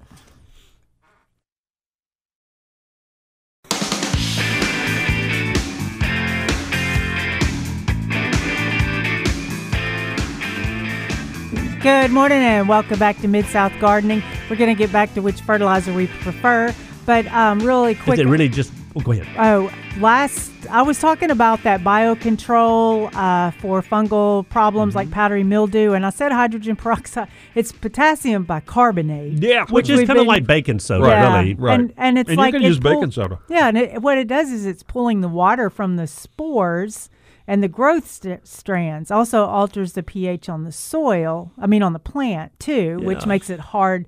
I mean that's a whole different concept Yeah, to but me. potassium hard to- bicarbonate, and then read about that other one that revitalize uh, Yeah. Does that that has a uh, It's a biochemical. yeah, yeah.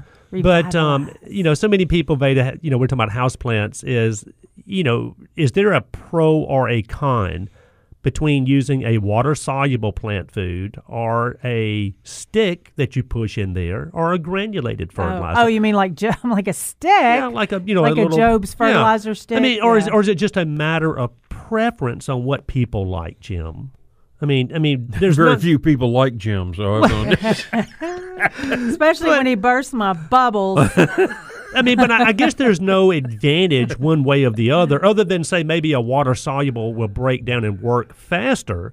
But the drawback would be a water soluble is not going to last as long as say a granulated Right. Osmocote or something like See, that. for me, the water solubles, if they get in the soil, they speed up because they work faster. They speed up the microorganisms, which then makes them process the granule and the soil. So there was my thought. So I like to use both. and then, is there a preference on s- using something like liquid seaweed, which That- is That's my organic? preference in container pots. okay, there you go. Right. One of the issues that you have with uh, synthetic fertilizers is uh, salt buildup. Mm-hmm. And We've all seen the white Mm-hmm. salt buildup on, on pots. If you pots if you do or it where the long water, enough, water comes out the bottom, you'll see the white there, and that's chlorinated salts. They're easily absorbed by the plant, and particularly plants that are sensitive, like uh, um, uh, peace lilies, Yeah. um, dracaenas. Yeah. They will absorb those, and it accumulates in the tips and the margins of the leaves. You get brown tips. you get them. that burnt tip Yeah. on it. Yeah, and that's just from salt from those um, coming from the fertilizer. So whether it's like fish emulsion, liquid prefer to seaweed, use super an, org- thrive, an those, organic in there where it will break down slowly. Osmocote's fine because it's a very slow process Mm-hmm. and it's a better quality fertilizer than than using something like Miracle-Gro. gotcha. Miracle-Gro is great for out in the garden. Yeah. okay, but it's not something I would ever put in a house plant.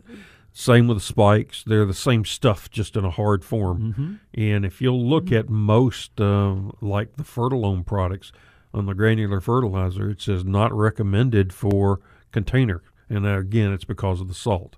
Okay, um, which outside is a problem. It's going to leach out. It's not going. to It's not going to be concentrated in there In that little container. Because salt doesn't evaporate. You know, Yeah. when the soil dries out, the salt's still there. And, And the salt burns the root hairs. Right. So it's it's not a not good. If you got white crusty stuff on your pot, or you, you know, you need to think about changing your fertilizer. Gotcha. Yeah. And add a little bit of fresh soil, kind of chop it up Yeah, in there. you know, the, to- putting a little like she's talked about putting a little um, Earthworm castings. earthworm castings or something on there. Now, if you want to uh, change or repot your house plant, I always recommend spraying and just one size up on the pot, Yeah. and and be more selective with your soil. Because mo definitely overwatering is probably one of the biggest It- it- it killers of a house period. plant. And usually, when someone comes in, um, not usually, but when they come in and there's an overwatering problem, but they tell me how much they water, which isn't a lot. then we work through the soil process, and they're just got a bag. I mean, I've seen them at the dollar store Oh, yeah. before, bags of fertilizer soil, and you're like, eh, that's going to end up costing more than a dollar because you're going to lose your twenty dollar I've, plant. I've seen people put soil. house plants in garden soil. I've seen them put them in Mm-hmm. topsoil and all these other different types of soils. No, you need a good, high quality grade potting soil. There's a huge difference between them. Yeah, and, and there's several types out there. You know, the first thing I always look at is the texture of the soil, and I try to match that as closely as possible. When roots move from one texture soil to another, they don't really like that. You know, so it's it, you'll get different root growth or improper root growth into a different textured soil. So try to look at it. If it's a bark base, then go to your garden center and say, you know, I need a good bark base potting soil. Yeah. Uh, if it's peat, then you know I need a, new, uh, a good peat mix. So um, and there, and there's several you know the the Fox Farm soils. I was, I was fixing to write Yeah. down. down. Well, but not Got only the their earth soils. mix by Monrovia. Yeah, Yeah. Earth, yeah. earth mix. I've had real good luck with the earth mix I got from you. But Yeah. but Fox Farm also has some great uh, fertilizers, uh, even water soluble Right. plant foods. Big Mm-hmm. Yeah. Bloom is one that's completely Same. Mm-hmm. organic. Uh, you know, I mean, it's just a great product. Now the Grow Big and the uh, uh, the Big Bloom and the Tiger Bloom. Yeah. But the uh, the Big Bloom is the organic version of those water soluble plant foods, and you can put them on and use them on anything. And Jim, I don't think those have the salts like you're talking about. Some of the other water but, but you want to look at look at the the formula on that. Yeah. You know, it's like one dash zero dash That's right. point two. Well, okay, we're not talking about when you're looking at something like Miracle Like Grow, a that's 20, a 15, 20, 30, 30, yeah, 15, yeah. or a triple 20. And, you know, when you take that tablespoon of Miracle-Gro and put it in there, there can be a huge variation in how much fertilizer you're actually getting on that plant. But you're saying using you know using a product like that outside not a problem. Not an you just be a little careful using something like a Miracle-Gro type product in containers inside for house plants. yeah, it's not something I would ever do. Yeah. Yep. So I like say that because I've killed a number of plants. Right. well, yeah, just to mention a few, like we were talking about, if you're wanting color indoors, you can go with Rieger begonias. Love Riegers. Yeah. Um, the uh, Rex begonias. Which, Yeah. and you, you had some beautiful Rexes Yeah. too. They're always oh beautiful. Oh my gosh, they're beautiful. Um, the aglaonemas, like we were talking about, there's there's a tropic snow, which is just white with little green dots in it, and then the red ones, all kinds of different variations of pink reds. Valentine's Day, they're going to be great. And then little even the- Valentine's Day you know, gifts. Chinese evergreens was what she's talking Yeah. about there. They are the hardiest houseplant you can Chinese grow. evergreen. And then cyclamens and kalanchoes. I mean, the cyclamens Mm-hmm. Oh, yeah, are African really pretty for this time of year. But keep your cyclamens away from your African violets. That's right. What? I can't wait to hear this one. We'll be right back.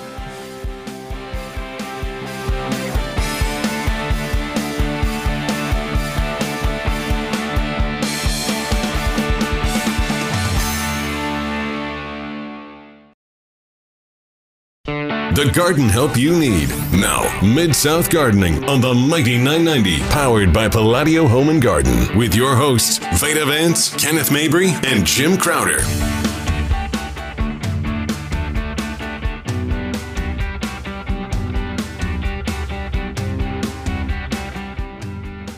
Good morning and welcome to not Palladio, not Dan West. Mid South Garden. Thank you. Thank you. I was more worried about the food in my teeth on the camera than I was where I was at. But Let welcome put this to mic right here. I can't tell. Mid South Gardening. And to my right, I've got Miss Veda Vance with Palladios, and I'm Kenneth Mabry with Dan West Garden Centers. And to my left over here, my great friend, Mr. Jim Crowder, with the best. Facebook page, Mid South Gardening. Mhm, thank you, Veda. He's our Oracle of the South. There we go. That's going to stick. I'm telling you. I know. I you just wanna- have to say it. If y'all know Jim, it's just a wonderful title for him. And, you know, and of course, if you want to give us a call, 260 5926. 260 5926, kwamradio.com, or the Mighty 990 Facebook page. There's a lot of different ways you can get in touch with us. And we had two people text in, but I want to get your uh, answer here in just a second. First, Jim, we had uh, Riley Newman call, uh, text in. He said, Good morning, everybody. Would love some suggestions on the care for staghorn ferns. That's one. And then we had um, Miss Wendy. Um, she texted in and said, uh, "Can she go out in the yard and collect moss and uh, grow it in a container for a coffee table?" So we'll talk about that also. But before we went to the break, we were talking about cyclamens and different types of house plants. And cyclamens are really a beautiful blooming house plant. A lot See, of people like love you say, them see them a lot right now around as we Valentine's Day and right. Valentine's Day, Yeah. But you're saying, Jim, if you've got a cyclamen, blooming cyclamen house plant, just don't put it around your African violets. That's and I'm like, huh, what? Uh, what? Yeah. Cyclamens often have a little bug on them called a cyclamen mite. Doesn't hurt cyclamens, but it will play havoc on your African violets. Okay. So you don't want to put them close together. Don't contaminate the African violets, potentially with a cyclamen mite, right? Yeah. I could see. Uh, I've seen designs like little container gardens that we buy and take home or give to gifts with cyclamen and African violets. and in there because they don't know what they're doing. Yeah, Yeah. but you know, usually those little things that you give for gifts. You know, when They you don't cram last. when you cram six plants together in a pot, it looks great, okay, but chances are the needs of every one of those plants Mm-hmm. Yeah. are different. Yeah. Right. Mm-hmm. know, and you're all going to get the same care, same amount of light, same amount of water. Yeah. And so it typically is not going to be a long term um, it's just uh, yeah, go I downhill always quick. tell anyway. people to um, enjoy it, but soon take them apart Yeah. because we it's want like Kenneth and poinsettias. You know? Yeah, yeah. Just, take them apart, throw them away. No, you know, like like you can buy you, one and and you don't pot them in that container. You just take the little four inch pots, stick them all in there together, put some moss in there. You know, make it really really pretty. But it'll be easy when you know enjoy it for a week or two, two weeks Yeah. or maybe three. But you need to go ahead and uh, take them out and separate them if you want to keep those plants long term. Now I see a lot of people just wear it out, just let it stay in, until they're just like, okay, something is wrong with this, and that's fine too. Especially if you can compost the plants and Yeah. put Yeah, it back and into cyclo- the, cyclamens are quite hardy. So They you know, after are. Mm-hmm. it's spent, they'll a lot of times they'll just collapse. Okay, you think, Yeah. oh my gosh, I killed it. It's just going dormant. Okay? You can plant them outside, and most of them will survive here as long as Mm. They don't get too wet uh, during the winter time. Yeah, that's the thing. Yeah, yeah, I put them in a container. I don't plant them in there, but um, certain conditions. But I put it in a container and, like, say, for instance, how it's going to be the next two days. I'll just pick the pot up and take it indoors for those two days because I want to keep the blooms going and all. And then I'll set it back out in the pot. Um, but because I don't think they'll be able to take that cold planted in a container just sitting out. But they're so pretty, the good little color. And I and I had one that I was keeping indoors, and I kept it by a cold window because Yeah. I like it cool. like it chilly. But at that uh, time, my cat was checking it out, and she was acting like she was going to bat it off the windowsill. So I moved it back a pretty good ways, and the the leaves started turning a little yellow in the middle because they had less light. So they were trying to shed some leaves. All right, so what the about cat one? Yeah. So what about the uh, the the text that Riley sent in said you know about these staghorn ferns? I've I've seen staghorns my whole life. You know, a lot of times you'll see this fern that's been mounted on like on a nice piece of driftwood Yeah. or a board or whatever. What i- is any pros and cons or any do's and don'ts on growing a staghorn fern that we know of? Well, most of the thing is give them uh, bright light, but not direct sun, Mm-hmm. Yeah. and make sure that their root ball never dries out. Yeah. You want to keep it moist, and just normally you can every three or four days put it under the sink. You know, they say don't use chlorinated water, but I've you know I've done it for years. Yeah. don't see Mm-hmm. Any suffering from them. An- Right. Any way to feed those that are up there? Well, or- it's it's not really necessary. Okay, um, you you can use a little fish emulsion or whatever. Yeah, if- if pour it through it when you want to, but you know they are they are epiphytes. They um, they they attach to bark and they don't really take in a whole lot of nutrients that Mm-hmm. way. Kind of like orchids Yes. and bromeliads. Right. And stag, her, stag. I'm Staghorn talking ferns, backwards. yeah. Thank you. Uh, definitely, yeah, definitely don't let them water dry out. I had a. We planted one on a little post. Somebody did. And then it wouldn't fit where it was supposed to fit in the garden center, so it kept making its way outside. Which the weather is great outside. Just don't put it out there in full sun, right. Mm-hmm. or in the winter but it never got the proper care it didn't get enough moisture but it was kind of getting overspray so it still survived Yeah. there's a difference between surviving And thriving. and thriving Mm-hmm. or at least looking good so it would have been fine if we had to kept the moisture to it but it otherwise it took a lot of abuse but and i've seen them in hanging baskets like really large So the biggest two things, though, with staghorn ferns for Riley to take away is to make sure you keep these things moist. Don't let them dry out. Uh, and depending on the size of the staghorn fern, how it's been packed in there. A lot of times you see Spanish moss kind of around the area where they're attached to the uh, driftwood or whatever. So, but you're saying good light, not not direct sun, but good light, mm-hmm. and make sure you keep these things moist, whether they're indoor or outdoor. And if you take them outside, like Veda just said, make sure they're not in full sun by any means, of Yeah, course. But know. same thing, give them good light. One of the prettiest ones I saw I've ever seen, and it was six feet across. Mm, You know, s- I don't know how many actual plants were in there, but it was at, at Tom Dodd's nursery in Sims, Alabama. He had it just on the hanging on the trunk of a tree there. It was just spectacular. Now, Jim, do they invaded? Do they do they wire them to a post or whatever and let them naturally attach, or do they actually? I've seen I've, I've seen some cases where they've been glued on. Yeah. Yeah. Yeah. yeah, you can use liquid nail. yeah. Works really well. It doesn't hurt the plants, and the roots will grow right through it.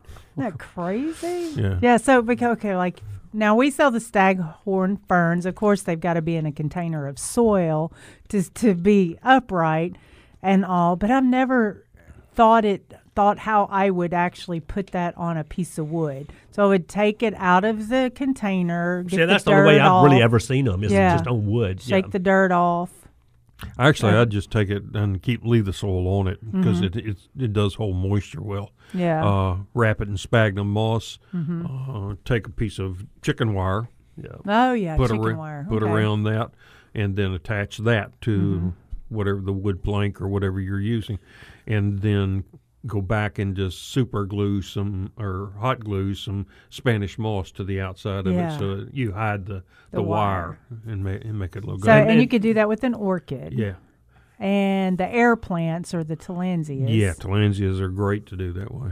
Huh. And eventually it would just anchor itself to the, the wood. It Yeah, just, but you know, Tillandsias, you can just m- put them under the sink once a week or so and Mm-hmm. set them up in the, the windowsill, and they're fine. I know they're now You they're even have to making pot 'em. they're making pretty ornate decorative air plant holders. Mm-hmm. You know, to to like um, one looks like an upside down umbrella wire. You can just nicely set your little air plant on that. They're making special containers. I, I was surprised air plants are so popular now. now, is that the one that looks like Bromeliads. yeah, like a yeah. bromeliad or even maybe a small little yucca? Uh-huh, That- or but- little cat whiskers. Yeah, but yeah. but they Yeah. take no soil at I all. know, They don't it have to. We just have them laying on the counter, but we do uh, mist or put them, soak them in water about every week. Yeah, well, yeah. I mean, they got to sometimes have some moisture, yeah. of course, but that is the And weirdest typically, thing. they li- they live two to three years before they'll bloom. Mm-hmm. Most of them have very attractive, very colorful blooms. Uh, and you, you would think, how's that big bloom coming out of that little tiny plant?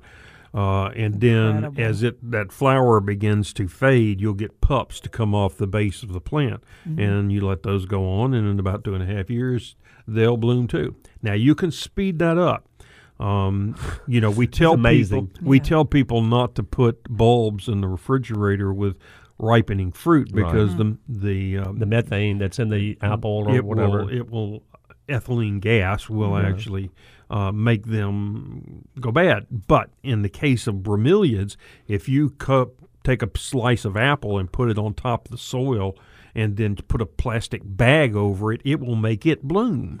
So it does exactly the opposite. So You it doesn't can- have to wait two years. We can go ahead you and can force speed it. it, up. Mhm. All right. Well, we still need to talk about fruit trees, and we shall do that. And if anybody has any gardening questions, put it on Facebook um, Live. You can uh, tap, tap, type, text Mm-hmm. your questions in there. Call us 260 5926.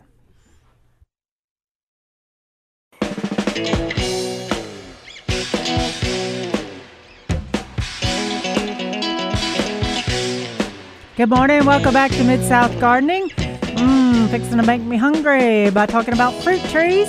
Well, but also before that, let me go to um, address this that Mary had sent a text in. Uh, wanting to know if she can go out there and just harvest some moss from the yard and grow them in a container for her coffee table or coffee tables. Meaning she's going to go out there and get some native moss, okay, and put it in a container and take it indoors and set it on the uh, coffee table. It would look really pretty, I think, in a low bowl. You know, that's yeah. kind of you know almost like a just a low kind of bowl You mean like a low, low bowl. bowl? uh, but what I mean, I guess like Jim, you were mentioning, if she uses the native soil uh, that she's digging the moss up in, which is going to have a good bit of clay and hold some moisture, uh, use the moss, of course, as a top growth, a top dressing, if you will. And then just making sure that you keep this moss moist. That's going to be the key because it, it's going to need bright light, okay, like it got outside. If it's lower light, it's going to fade off on you. You're going to have to really keep it moist. We're talking about a high maintenance plant here because mm-hmm. if it dries, you know, and just from the the constant air movement in your house, it's going to want to dry very quickly. So you're going to need to mist this thing a good bit, keep Uh, it moist. Possibly as much as twice a day. Oh, You know. okay. Yeah, we. and normally, I'm sorry. no, go ahead. I interrupted you. misting is not okay it, it's not a substitute for humidity you know on plants it, you're wasting your time really okay if you're trying to mist your plants for the Uh, humidity part for the humidity part Um, but in this case, because we're trying to actually keep the soil and the plant moist, uh, misting was is going to be beneficial. And and we were talking here, uh, it could be twice a day, yeah, that you need to keep that thing moist. But the light to me is going to be the hardest thing to duplicate because under that tree, it's bright. I mean, it really Yeah. is. Now, we're not talking true. about full sun or anything like that, but you're talking about just good, good light. Now, and Mary can try this. I mean, and see how long the moss will last under the conditions that she has uh, with misting it, you know, at least once. Some Jim said maybe even twice a day. Well, Um, and then there's like all the mood mosses and all that that you can get, uh, like at floral places or or garden centers too. And you see that we're always dressing our plants up. The indoor plants, the moss is fantastic. But uh, I have one lady that we that she brings her pots back and forth. And the moss is brown, and we and then we soak it for a couple of days, and then put the moss back on. It's green and looks good, but it's it's a change out. It's not like all the time green. You'll have to mm. change it out. So it's just a matter of, of Mary of just keeping it moist, don't let it dry out, and giving it as much good light as you possibly can. And then, like I said, you've always got you know you have nothing to lose. Right, and y you know it may benefit you to set it outside for a mm, couple of that days. sure You know, whenever yeah. the weather is decent to help get some additional light on it. But keep it out of that full sun. Though. yeah, right. I wonder if it would be because you know that mood moss and all that is in boxes, and then it gets to your garden center and it stays green for a pretty good amount of time. Is there a difference between the mood moss and the one you dig out of the yard? There is. I mean, remember- like it yeah, would be the uh, sheet moss kind of stuff is is different. Yeah, Yeah. yes. I think if uh, that works longer. And, and Yeah. remember, Paul Little would always say the the only moss that's going to grow around here is the moss that grows around here, right? Yeah. and you know, and there's some different Irish mosses you can get, uh, and of course there's sheet mosses the, that you buy in a sheet that you're talking about to put on top of the soil to dress up these plants, and I love that look. But there's even some preserved sheet moss that you can buy now. That is, Yeah. uh, is it, it, it, I mean, it just stays green forever, you know. So um, yeah, it's always a nice look. But in Mary's case, she wants to incorporate some of that native moss uh in in containers and, and actually try to grow it indoors. Well, that gives you indoor gardening. When that moss turns brown, just kind of take it off the surface, replant it outside, and scoop you some green and put it in. Just swap it I out, mean, right? You know, that's that's what it's about too. All right, Jim. Now, what about um, Veda mentioned fruit trees a while ago, and we were talking about fig trees earlier in the in the show, as far as just to me, as far as an ornamental tree. But what about fruit trees? I mean, I've always heard, you know, if you want to plant a fruit tree around here, you better be ready for some maintenance. Mm-hmm. You know, and, and it just as long as you know that going in, but it's nothing to me. It's nothing more rewarding than having your own fruit tree out there. Go out there and pluck a pear or an apple mm-hmm. or a peach or a plum or whatever. What's your take on fruit trees? Well, I, I think know, doing doing it as a hobby, it's great. Um, Most Not for a living, right? Yeah. most people would find it um, that to get decent fruit, you're going to have to um, r- spray fairly often. Uh, And and yeah, I agree. you know, things fruit- like peach trees, they need a they need a pre-bloom spray. They need one just shortly after the bloom, and then about every seven to ten days until harvest. Yeah. Um, now, you know, if you've got a single fruit tree and there's no more fruit trees within, you know, several hundred yards, you may you likely have less issues. Okay, but if Why? the- Why is that? well, because there's no other ones to support the disease. I got you. around. I Okay. got you. Now, eh, but so many diseases like cedar apple rust have alternate host. You know, there are lots of what we call cedars that are red junipers around here, and so you can plant a single apple tree and you're going to get cedar apple rust. So so the and, and Jamie, hang on a second. I know he's on line one, but you're saying Jim, if you've got a apple tree, guess really any apple that you plant, and if it's in close proximity to a a cedar, Mm-hmm. uh, the spores that are that are that are on the needles of the cedar get blown to the apple, and then the spores that are on the apple get blown to the cedar. so you get something. this crappy looking disease on it just because you planted it next to a cedar tree. That's right. Who would have ever So thought? no you, one. You Yeah. want to do some research, pick varieties that are as disease resistant as you can get. But there's some diseases like peach leaf curl, which requires a pre-bloom spray that are just impossible to control unless you do that spray. Mm-hmm. Now, used to we had products like lime sulfur that you could spray and it would clean up the thing for a long time. But Great all those product. really good products are gone. Yep. So Lime sulfur gone. Yeah. So, but there are some real good fungicides, that, and and there's some organic fungicides that you can use that will help control that. But and, and let me say this real quick, and even the fruit tree spray. Fruit tree spray has got both the insecticide and the fungicide combined, and to me, it just makes it easy. It's easy. You know, That's- just mix it and thing. spray it. But like you said, you've got to get on that spraying schedule, though. Mm-hmm. Uh, with fruit trees, you better be aware Yeah. that you're going to have to spray. And the one thing that Jim had mentioned that's very important is when you spray. Like That's you do need to spray. The first one is like before the bloom opens. When the when the buds are pink and swelling, Right. And if I was like, and I know that in the organic practice of fruit trees, the same you use the same spray schedule. Yeah. No, no biggie there. But when it, there's what's that one? The canola, uh, the clay, the, Oh, the, the- fruit tree clay based. Yeah. Um, you know it, Kenneth. I do. Y'all have it, and you have it. I've except I messed up. I call it canola, cola. But what I mean, what But anyway, it was an organic spray that would help with fungus. And but then there's one. There's a mixture. It sounds like a Jerry Baker thing, but it's actually pretty good. Is um, Kale and clay, isn't it? kale and cl- yeah, like Kaolin, K O K A O L I N. That's it. Yes, yes, thank Kaolin, you. Kaolin yeah, clay.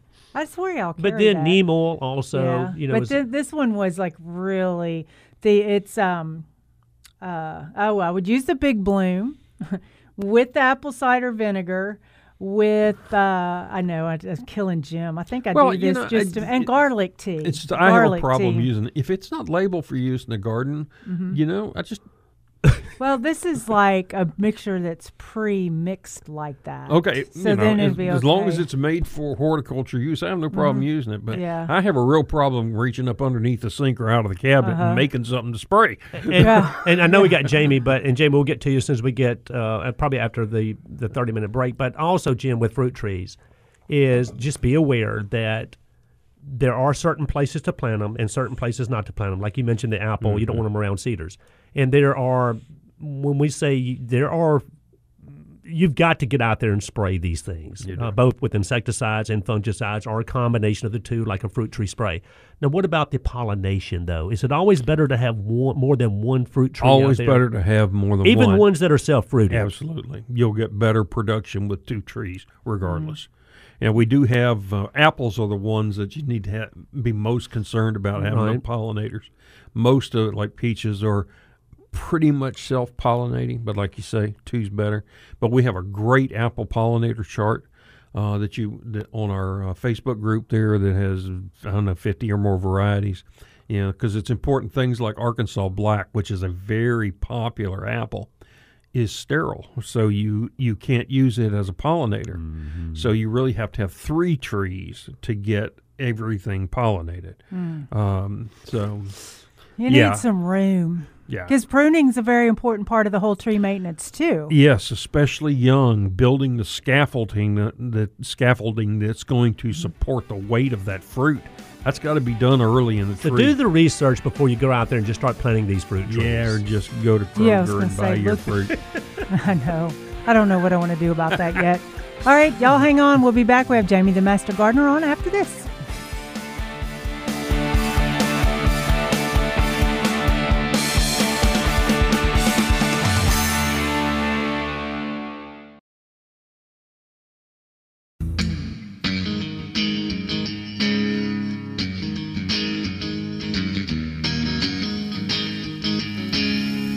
Good morning. Welcome back to Mid South Gardening. I'm Veda with Palladio in Memphis, Yeah, no, Tennessee. no, I'm Kenneth. Sorry about that, Veda. Didn't mean to jump in there That's like all that. right, With Dan West, with Dan West Garden Centers. And I'm Jim, Jim, retired nursery person. Oracle Yeah. of the South. Yeah. Oracle of the South. Uh, Gospel according to Jim. Yes. We are gathered here today to hear Brother Jim's sermon on tar nicotine, corn liquor, and the temptations of evil. Amen. Amen.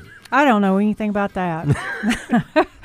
Jamie, let's go to Jamie the Master Gardener. What's going on, Jamie?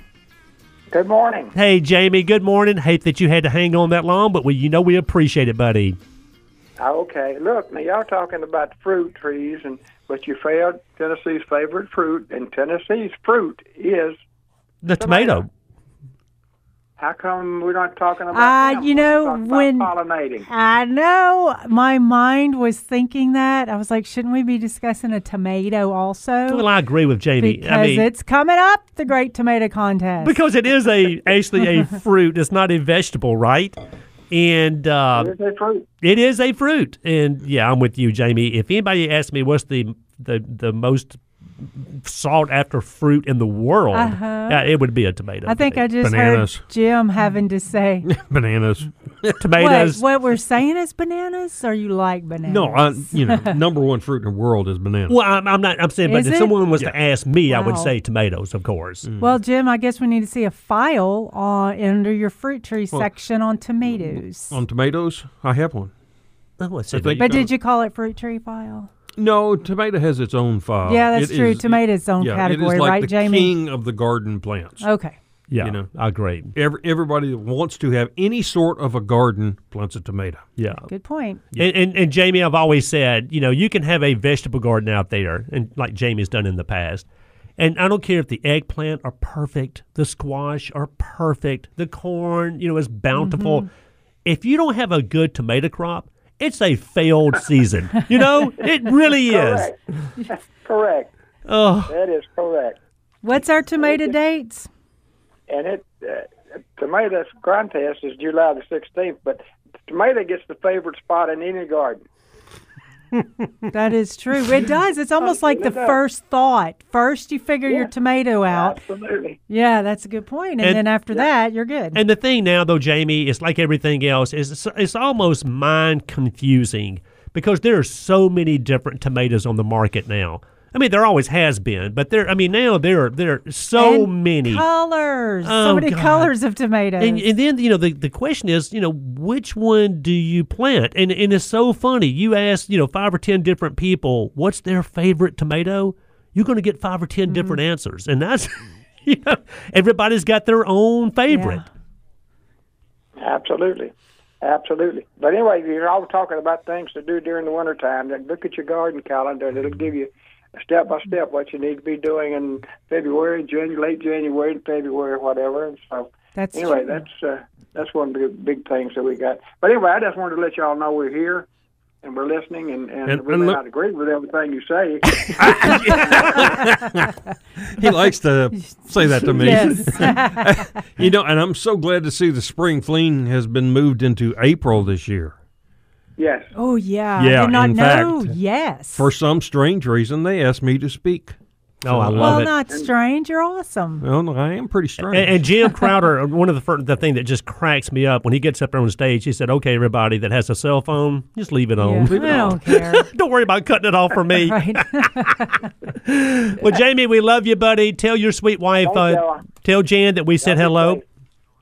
Sure will. Y'all be safe. Thank All you, right. buddy. Thank you. Thank you. And Jen had asked a question earlier too about why, or um, in some states, the uh, winged euonymus are uh, illegal. It's because they seed extremely well. Hey, the, the I, I- true story. Let me say this real quick. I was playing golf, you know, and I've never hit an errant golf shot in, uh, shot in my life, right? Yeah, right. I mean, I always hit, you know, from the tee right in the middle of the fairway every time. Oh, yeah. Well, on this, I was in Alabama playing, and I, for somehow I hooked the ball to the left in the woods.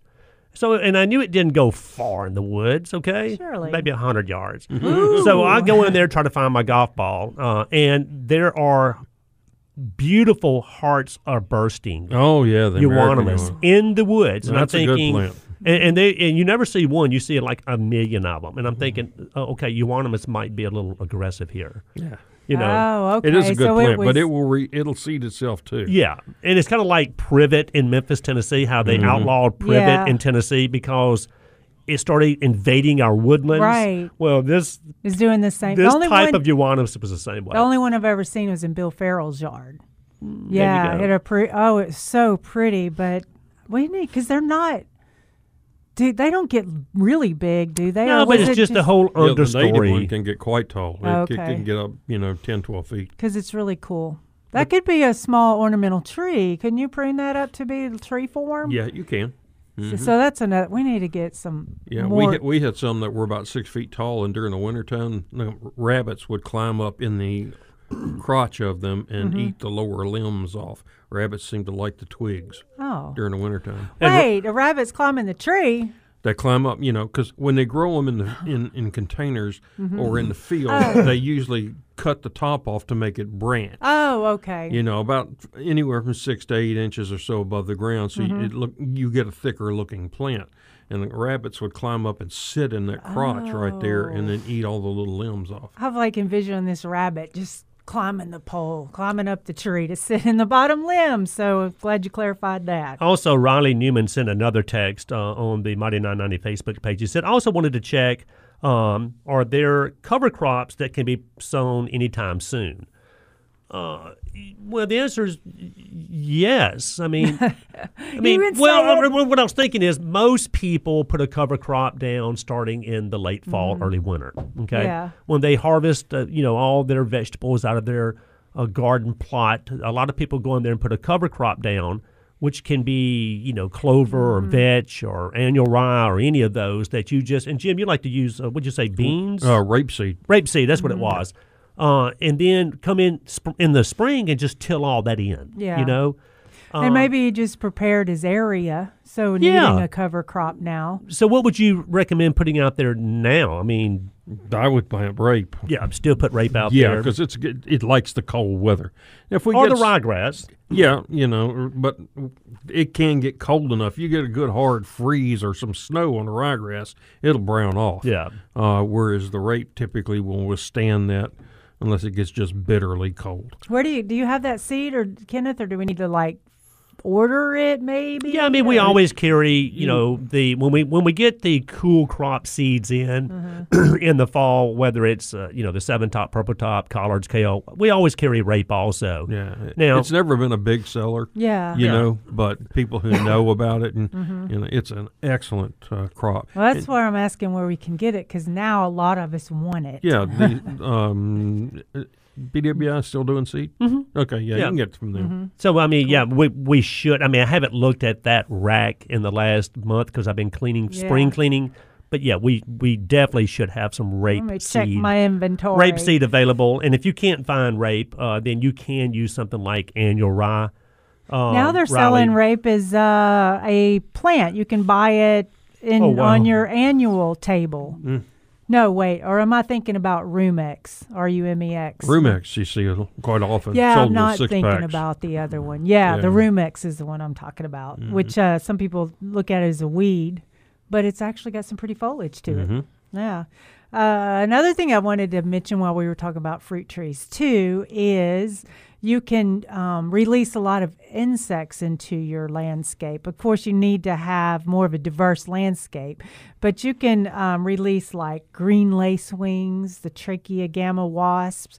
They can help control a lot of insects on your fruit trees as well. If if you're trying to go all uh, natural, and also, though, see, your spray program would not interfere with the wasps. There would be different times you would release the wasps versus spraying. Well, but also when you're spraying fruit trees, we always say, especially even around the bloom season, Mm-hmm. you make sure you're spraying early, early morning or late, late in the afternoon. Ideally, early, early morning. You want to do it when the bees are not active. Yeah. Now, are you invariably might kill a bee? Maybe, you know, but Well, normally, you know, when you're spraying fruit trees uh, early when they're in bloom or before and after, Right. not many bees out. well, that's I true. mean, That's true. Um, but You're not spraying, you know, just in the f- bloom cycle right, Right. there. Yeah, because But- releasing the insects is like more of a preventative year round. Just keep doing it, but it's not stopping your problem today, like Right. what you're recommending. if if you're spraying though, in theory, you don't have enough insects to support predatory insects. So Mm-hmm. Yeah. you know, if you release those wasps, they're going to go somewhere else. Mm-hmm. You know, it's like people that release fifteen hundred Ladybugs or- ladybugs yeah. in their yard. You Yeah. know, four stay. Well, Right. and they're they're, there's- yeah, and they're if there's no circling the lamp insects, in your living room at night. Yeah, you know? uh-huh. Uh, unless yeah, you clip right, their on little wings, they're going elsewhere. Well, but but not only fruit trees though. Even when we're just spraying in general, you still want to try to spray, uh, you know, early morning or late in the afternoon when the And beneficial never insects spray aren't flowers. as active. Never spray flowers. Period. Mm-hmm. Okay. Spray the foliage down. Okay. Yeah. But never spray an open flower with anything. Yeah. Yeah, or any flower because like it can also ruin the look of the flower if you're growing it for uh, beauty because some of the sprays can be have a phytotoxicity and, and mess the bloom up. Mm-hmm. Oh yeah, and then also when you're spraying fruit trees, you, it usually has a fungicide combined in there mm-hmm. because it's not just the insects. Even more so is the fungal problems that you can run into mm-hmm. with fruit trees. But there again, I just think it's always easy to have that combination of insect and disease control already combined for me because you know you're going to have to go out there and spray these fruit trees. It's just something you're going to have to Yeah, do. You know, people think, well, uh, I'm, do I need to spray because I may not get the disease? You already got it. The spores are on the tree. They're just waiting. So, Yeah. you know, it's not like, oh, it might happen. No, it's, It's going to happen. happen. Yeah. And that's where keeping your soil really healthy, because then That's the plant true. can take everything it needs, which makes it more resistant in an environment that's difficult because we're around I trying mean, to where, help it. where do, So- where's, I, I guess the further south you go is more conducive for fruit trees, Jim, or Yeah, in a less humid environment. Yeah. I mean, we have like Jones Orchard up here, you know, Yeah. but it's a high maintenance orchard. yeah, You know, there are areas that are better suited for, like South Carolina, Georgia, better suited Yeah. for peaches uh, because they have a, a better airflow than Isn't we that do, amazing? and less humidity. Yeah. Mm-hmm. yeah. So you know, it's like I've lived in uh, outside Atlanta, and on a hot day, it really didn't seem hot. probably I lived mean, on Peachtree Boulevard or Yeah. Peach No. or Peach well, something. yeah, Yeah. In, in Atlanta, everything is peach Yeah. something Yeah. or, or somebody's mill or somebody's church road or, uh, but But it's the humidity really the side Yeah. of it. yeah, because you that's know, giving us our now, fungal issues. When you live in yeah. some, I've lived in Houston, you know, and it is, you know, it you sweat there when it's 50 degrees. Well, you do the same It's just, thing. it's just Yeah. so humid. about. God. Oh my goodness. Okay, y'all. We're gonna go to a break and we've got a few more minutes left in our third hour. oh, 260-5926.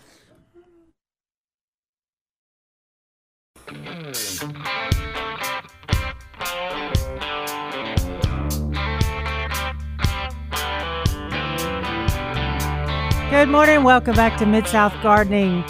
Oh my goodness. We were so, talking. I'm sorry. We were talking about fruit trees, but if you'll go to our, if you're not a member, join our Mid South Gardening Facebook group. But we've got uh, good uh, files on fruit trees, the varieties that you're likely to find in the garden centers, whether or not they need a pollinator, which pollinator they need, and we have files on apples and peaches and pears and kiwis and all kinds of stuff. What well, about- I think we should talk just a, a little bit about the pruning because that is important. Yeah. Like the open air method. you Yeah, know. and what? Hold on. And what about pecans, real quick? Also, Uh-huh. you, did you? Yeah, we got a pecan file. Good, Yeah. okay.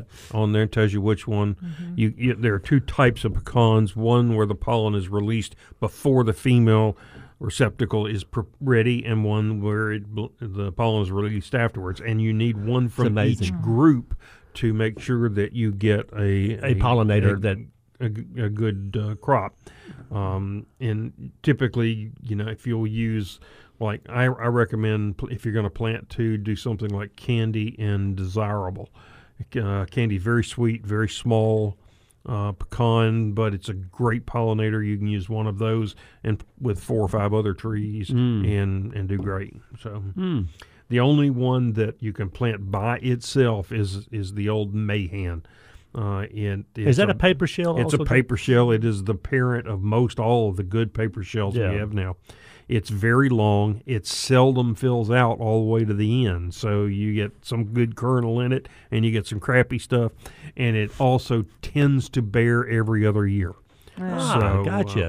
uh, you know, uh, Ah, well, that that explains a lot. yes. Yeah, so for the pruning on the fruit trees, Yeah. you could do some pruning now. You know, if you look into it and you just see limbs crossing, lots of limbs, lots of limbs on the inside, you can start taking those out so you can have the airflow and the sunlight get into the fruit, especially since we have the humidity problem. You want the airflow to dry the leaves and and keep the fungal spores down. Now, is, um, it, is there any fruit trees that you don't? Re- I mean, other than say maybe a, a big pecan tree, but I'm mm. talking about as far as peaches, plums, apples, nectarines, those kind of things. I mean, they all do better with proper pruning, correct? Oh, absolutely. You know, to support the weight of the crop, they will overproduce. You know, with peaches, we tend to say you want uh, peaches and apples. You want about one fruit for every ten to twelve inches of stem. You get more than that, and it's going to break the tree if you haven't done some really good pruning on it. And I will say that the UT has an excellent guide on fruit tree pruning that's free.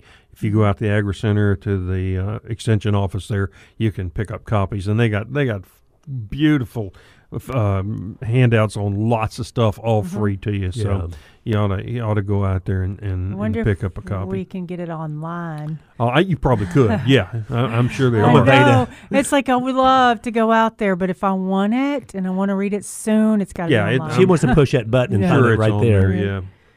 So, but oh, yeah. that's good. That's good. Extension Service has lots of great You know, it- information, doesn't yeah, it? It's like pruning grapes. Pruning grapes is a is an art really Mm-hmm. to know uh, whether you're doing cane or spur pruning. Yeah. So you know they have a, one of their pamphlets is excellent in showing you how to do that, and it's really hard to tell you over the radio.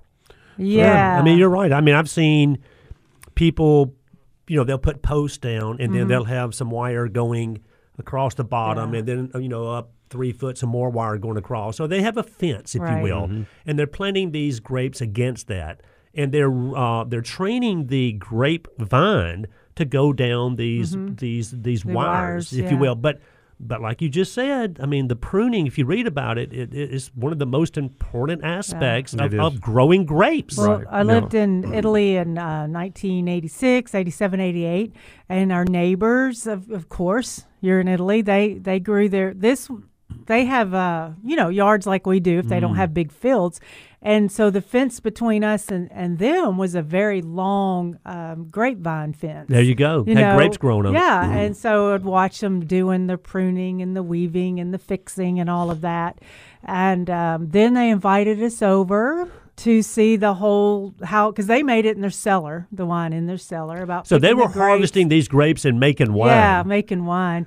And I asked him in broken Italian, you know, dumbly, do I get to get in the barrel and stomp it?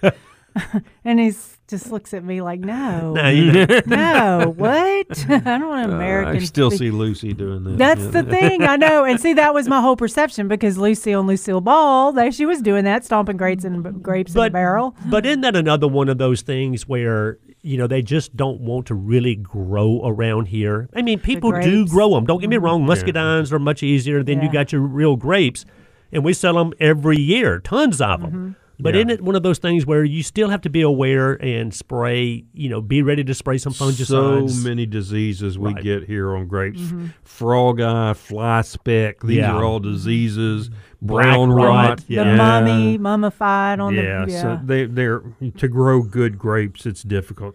You know, if you muscadines, yeah, tough as nails. yeah. Don't have to spray Mm. them. They'll overgrow. They'll give you ten times the production. Yeah. it makes pretty good wine. and jelly. I cannot wait for muscadine season to go walking. Oh, let me tell you, I I, Mm-hmm. I did did a little. Th- lady offered me a citrus tray. I went over Uh-huh. but she made beauty berry jam. Really? Yes, out of the berries, and it was fabulous. I've never heard of that. Me Never had either. Thought never thought about mm. making jam. We're talking about the beautiful beauty berry Callicarpa. callicarpa. Yeah, she made beauty berry Wow. jam, Wow. and it was oh, it was wonderful. Huh. It was Well, wonderful. good to know. And I got an orange tree out of it. really good to know. It has- she yeah. That's what he's so excited Yeah, Yeah, was about. she had a orange tree, tree. that just it just gotten too big for her to bring in. Yeah. and uh, so you know, I, I did cut it back some because it had not bloomed well. It was growing in some shade and Just you know, needed a it- new home, did. basically, It new did. environment. And what a well, yeah, the, I the say- beauty berry. Now we can sell that as a fruit tree. Exactly. You know, and what about, you know, and Jim, we'll talk about this on another show, but the berries, like, you know, the blueberries and Mm-hmm. the blackberries and the mm-hmm. raspberries. I mean, to me, those have always been Yeah, easy, easy to to grow. grow. Now, there mm-hmm. needs to be some proper pruning going on even with those. Mm-hmm. Soil adjustment. a Yeah, but as bit. far as as far as growing them, raspberries the most difficult probably out of those that group. Yeah. But yeah, they're all doable here. Yeah, there we go. And you can keep them in control. You just have to. I mean, we had black lady had blackberry bush huge all over the place, and we pruned old canes out, pruned old Yeah. canes. Crazy, but they came out many a day on beautiful. my belly picking dewberries. Oh, Love it. So how nice. Well, y'all check us out on our podcast, and um, We'll see you next week. yeah, we'd love to see you next week in the garden.